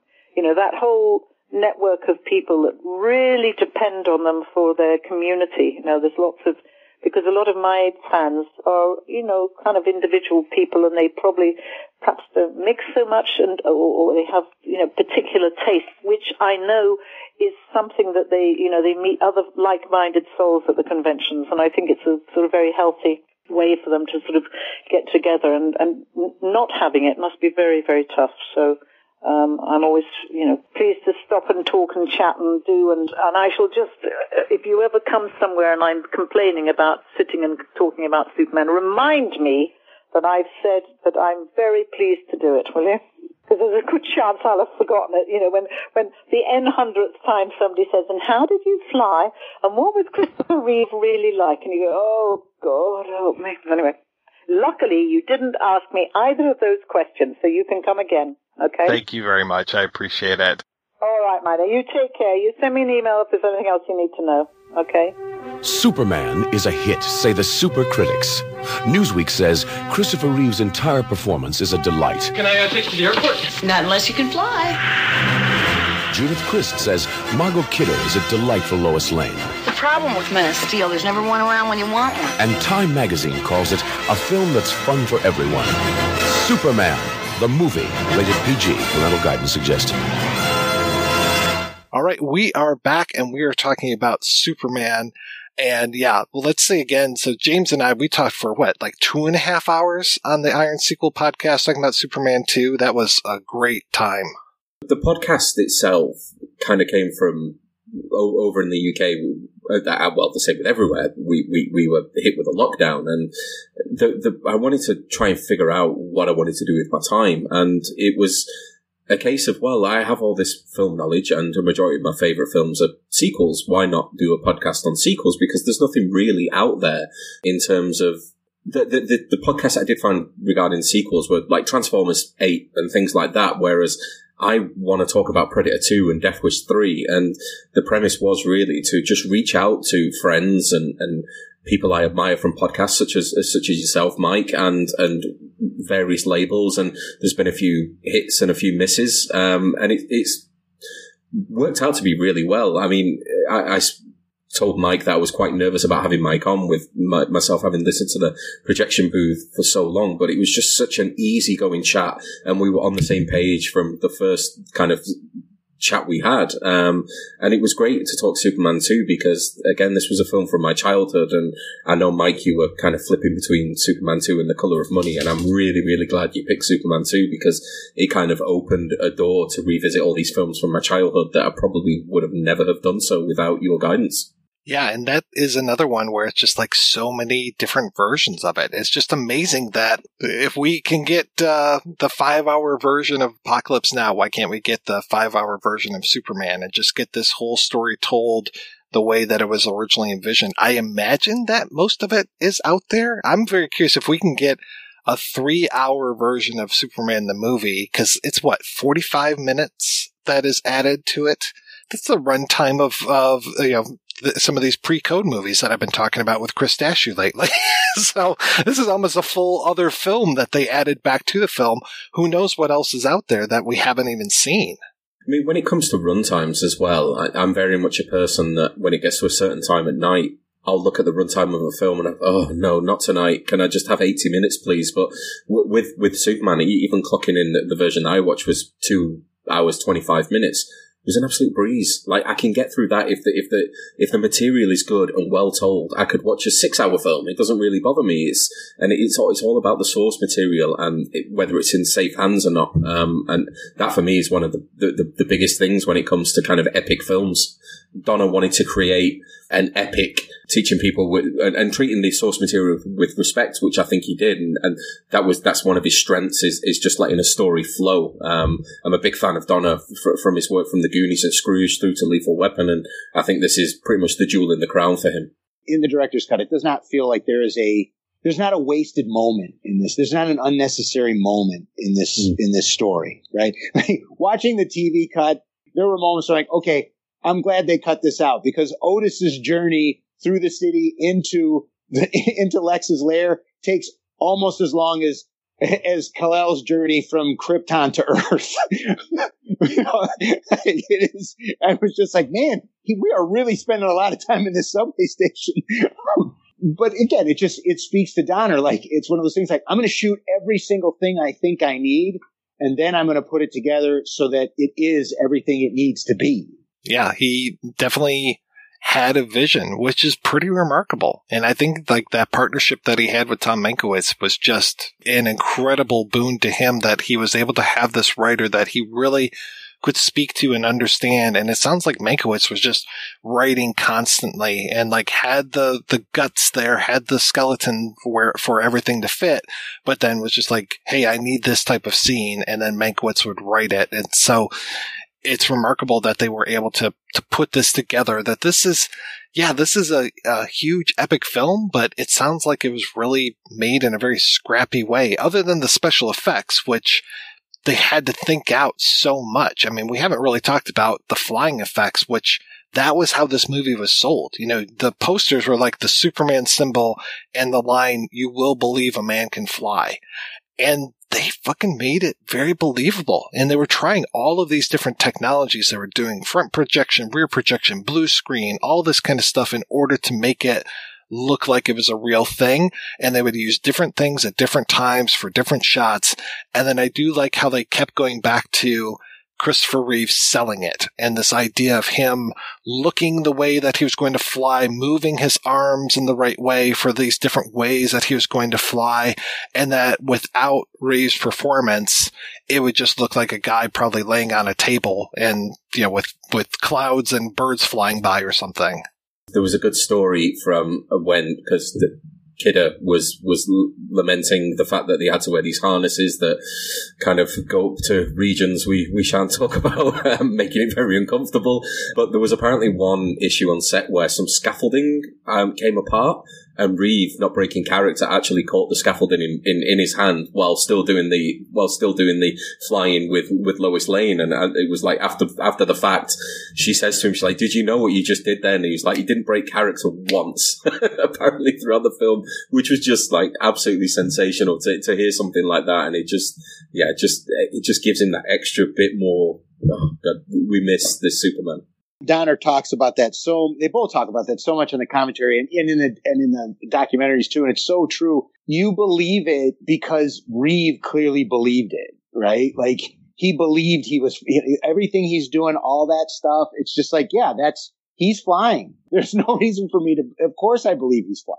It's really funny. I did an episode way back in 2012 just about uh, this time in 2012 talking about a fan film called Su- Superb Man, the other movie. And it was to Superman and Superman 2 what Closet Cases of the Nerd Kind was to Close Encounters or Hardware Wars was to Star Wars. They did it so well. They had like little cameos in there. The guy that played, um, oh, what was his name from, um, Mr. Kimball from Green Ape Acres. He was, uh, in there and they had, you know, like I was talking about how people knew that Non, Ursa, and, and Zod were going to have to come back. They actually had General Zod in this going against Superman, and they had a uh, had a really horrendous. It was like a yellow faced performance of Lex Luthor, but then he reveals that he's actually the white guy. anyway, it was really kind of strange. But they put they put this out back in the early '80s, uh, 1981. It came out, and I need to check in with the filmmakers because I spoke with them all these years ago and they're like, yeah, yeah, yeah, we're going to be putting it out in DVD and we've got extras. They, like they had a making of that was longer than the, the short itself. And it was great. I loved watching this stuff, but I don't think it's ever really properly come out. And I was just like poised for, okay, great. This movie's finally going to be out there. Cause for years I just read about it and never could actually see it until I contacted the filmmakers. We know that something is great when it has great parodies. And this was one of those really, really good parodies. And of course, as we're talking about Superman, the movie, I'm thinking of all the times like Mad Magazine would do parodies of stuff as well. And especially, you know, like they had basically like the Colonel Kurtz type character of Marlon Brando as Jor-El. So like Marlon Brando is not very heavy in this film, but of course, no way Mad Magazine portrayed him. He had to look like he was like 500 pounds. so I, I, always appreciate good parodies of stuff. And I'm sure that they have parodied, well, I think Bizarro is kind of a parody of Superman in a lot of ways. And I've read some really good Bizarro comics over the years. I always think about Mad Magazine and Superman because as a kid, I loved Superman 2 so much that I was I, I, I, was ready to not forgive Mad Magazine if they parodied it. like I was like I was like no no you you need to, you know, I loved it so much. It was like I understand parody to a certain extent, but it's like no no you have to be respectful of this movie. And then they did it, and I was heartbroken, even though their parody was great. It's almost like an American institution. Mad Magazine and Superman going together is. He, he opened, like I say, he opened up the door for me personally because I really don't think I'd actually watched Superman since I was, you know, quite a young child. Even though it, it, all the memories came flooding back, and obviously the the multiple cuts of Superman two, and I just thought, why not? Let, us just jump in with two feet and did Superman three. Didn't get to Quest for Peace, but Quest for Peace was the first Superman film I saw at the cinema, and the kind of birth of Nuclear Man terrified me. Like, absolutely terrified me and caused nightmares for years on end. So, yeah, it really, it really got to me. And I, I was, I was, I, it was almost when I was when I was a child. I used to look for things that I know would scare me, and then instantly regret it when I was having sleepless nights, but there was just something about it that didn't sit with me. It could have gone either way based on which nuclear man they decided to go with. It could have been either comical or terrifying. Yeah, decided to give the Zack Snyder ones a go as well, um, of which I'd only seen Man of Steel before, and I, I saw it at the cinema, IMAX 3D, the whole shebang with my wife, and it was migraine inducing, to, to say the least. There, there, was a point where we just had to take the glasses off and go, we, I, I can't do this, it's, it's too much. The, the, the Snyder Man of Steel to me isn't what Superman is. It's not what I always grew up knowing and I blame The Dark Knight for this. I think a lot of modern superhero films owe a lot to what The Dark Knight did in shaping people's perception of having this this otherworldly character in the real world. It's not like we talked about before of coming straight from the comic book pages. And there was one point in particular when I was just like, "No, this isn't Superman for me." And it was when Zod throws a tanker at Superman, and he steps out of the way, and it, it goes into a building full of people, and that to me is not Superman. That's not his mo. And it really was smash bang wallop. This is a superhero film, and I got through it, and the next logical step was Batman versus Superman, which I've not seen at all. And it was just, again, almost a vehicle for setting up Wonder Woman with some fighty smash things going on. It was overly dark. It was origin story again. You know the Batman origin story, you know the Superman origin story, and it was just drilling it into you again in like a three hour plus runtime. But that being said, I actually didn't mind Batman versus Superman more than I thought I would. I like Cavill as Superman, and I surprisingly really like Affleck as Batman. I think it's he brings that kind of bozo charm that Affleck has to the role. It was it was a Saturday night film. It, you know, I, I, wasn't looking for anything that was going to change the world. It was, it was, you know, a real, like a popcorn film, really, for me. So, um, and I, I really didn't bother with Superman Returns. I think I'm going to leave that one as it is because you kind of gave an exhausted, um, expression when you were talking about Superman Returns, Mike. It's a good choice. It's a good choice to just let it lie. Like I said, that was why I revisited this movie all those years ago because I was so excited, you know, you know, I'd, I'd seen the presentation at, at, at Comic Con. You know, this was these these guys were going to make the sequel to this movie that we didn't have, and blah blah blah blah. And then you see it, and you're just like, I don't know what this movie is supposed to be, and it doesn't know what it's supposed to be either. And then later to read that one of the big sequences in the movie, you know, one of the big action sequences was actually added in later. It's just, it's a, it's just a very frustrating experience. Well, that that whole opening of his return to Krypton was cut, even though I still don't know why he returned to Krypton because it's like you know the planet's destroyed. That's one of the things actually going back to the 78 version where, where like there was some indication that the, the there, there might still be life on the planet or I guess is why he went or there might have been survivors. But then there's that whole part that it, where where Jor-El is saying to him, you know, when when he becomes Superman, he goes, "By this time, many millions of years will have passed on your world." And it's like, wait, wait a second. if that's the case, then there's literally nothing to go back to. yeah, yeah, no, which which makes sense. I mean, it's that whole interstellar thing where you know time passes this way on this planet passes this way on this other one you know i'd like that that's one of the few mistakes that Jor-El ever makes is when he says you know your 28 hour day and it's like nope 24 okay i wouldn't have corrected him my if my old man said that but you know whatever well, it wasn't Glenn Ford talking. You know, if it had been Glenn Ford, he would have said, oh, I'll just let it go. I'm one. I'm the only person in my household who feels this way, but I do feel strongly about it. I think Ben Affleck was actually great as Bruce Wayne and Batman mm. in that movie. And again, I, it's the same. It's the same thing with him and with Cavill. I, I want them to have better movies where they can be these people, and they haven't had that yet. I don't know if they will, but it would be nice if they could at least both have one.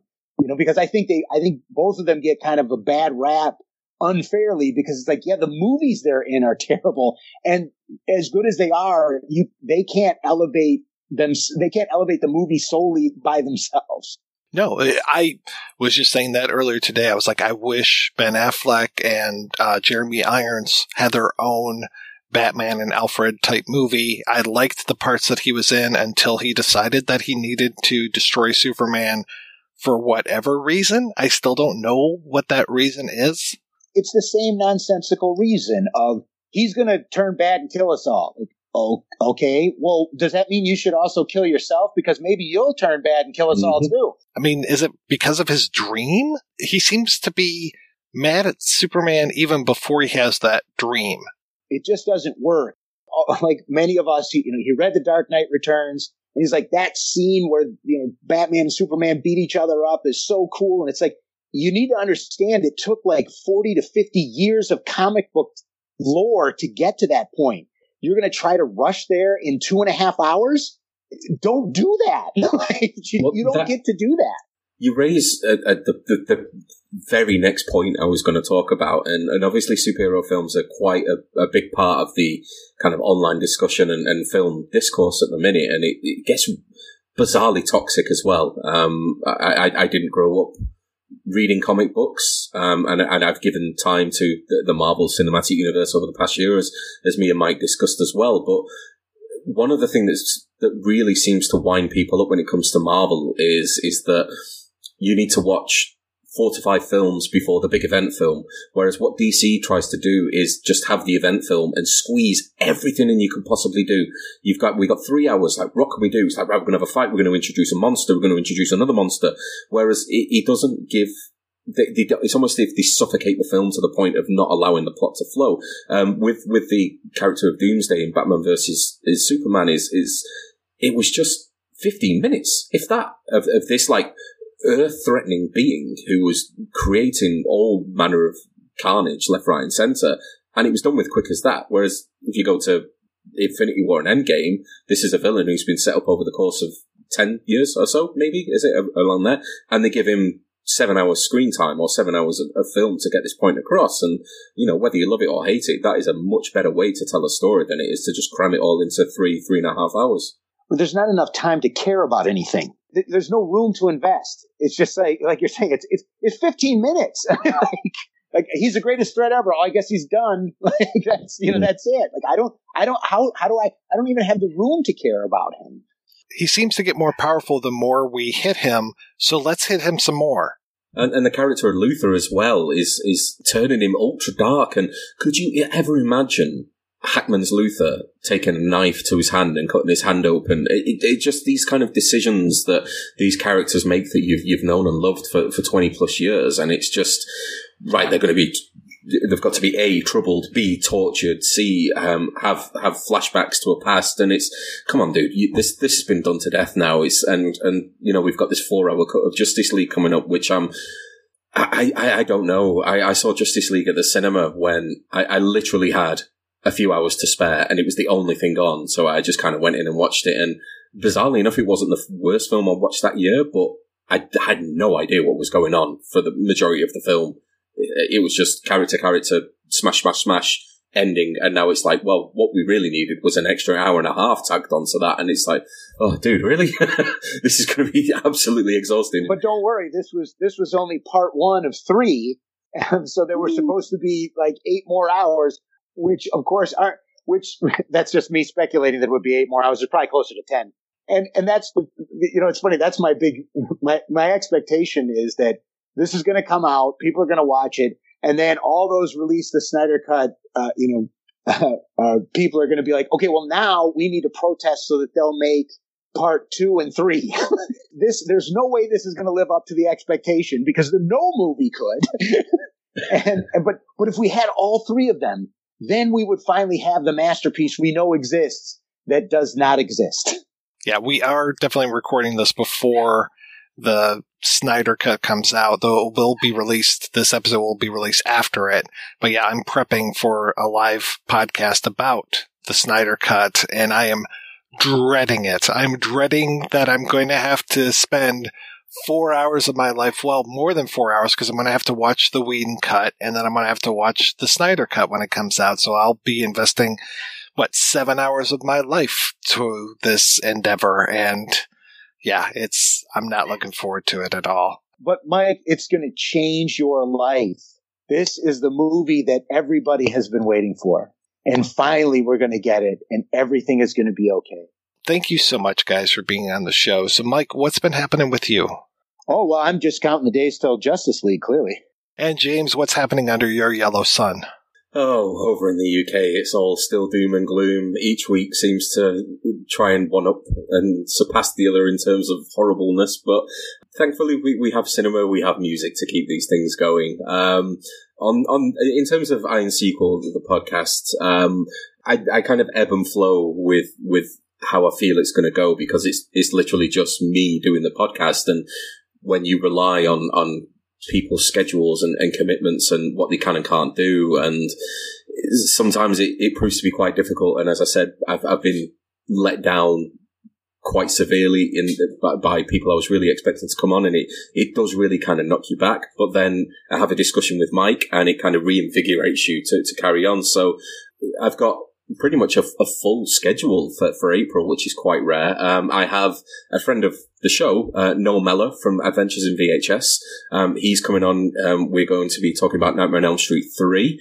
I also have a, a fellow from a, a, website in the UK called Reprobate Press. We're going to be talking on Her Majesty's Secret Service, which I'm really looking forward to. I have someone from Severin Films coming on as well, and they've picked a film that is so out of left field. I actually don't want to ruin it because when he told me, I was like, "Are you joking?" And he was like, "No, no." I was like, "Okay, right, we're going to run with it." And then there is a new Blu-ray label in the UK called Fractured Visions, and the owner of that is going to come on to be confirmed what film he's going to pick. But I'm hoping it's going to be something in the vein of the French Connection too. But yeah, aside from that, just taking day to day family, career, children, it's it's all going on over here. So I really, really love this chat more than I can possibly put into words. And thank you very much for the time. And I am going to take you up on the counselor, by the way, because we have to talk about that. I need to talk the counselor with somebody. Oh, yeah, that's been on the to talk about list for a while. So let's let's do it. 2022, here we come. I mean, it's certainly uh, something. That's another one where I'm going to have to watch the original cut and then the director's cut. I think I've only seen the I've only seen the original. Maybe and maybe that was enough. But I, I know I'm curious about the director's cut. yeah, uh, I keep saying it's, it's great. I don't. I didn't hate it when I watched it, but it was one of those movies where I'm just like, I think I enjoyed the idea of all the people I knew who would hate it while I was watching it's like the ultimate ultimate contrarians film. It's like you don't like it, but I do. Absolutely, absolutely. I have to say also, James, I was very happy to hear you hear you mention Predator Two. That's uh, I'm, uh, yeah, I'm, uh, I'm oh, dude, it's, it's, the big. I mean, there's a, like I said, there's a few big hitters that I want to cover, and like um, Death Wish 3 is a, a, real big one. Nightmare on Elm Street 3 is a big one. And I did get to talk Predator 2 with, with a very, very good friend of mine uh, from a podcast called The Gentleman's Guide to Midnight Cinema. And it, yeah, it's, it's, it's one of, it's an all timer for me. It's, I've got the quad, the quad up in my cinema room, sat there very, very nicely. It's a beautiful film. Well, thank you so much, guys, for being on the show. Thanks to everybody for listening. Please head on over to the website, projectionboothpodcast.com, where you can find out more about today's episode. You'll also find a link over to Patreon, where you can make a donation to the show. Every donation we get helps the projection booth take over the world.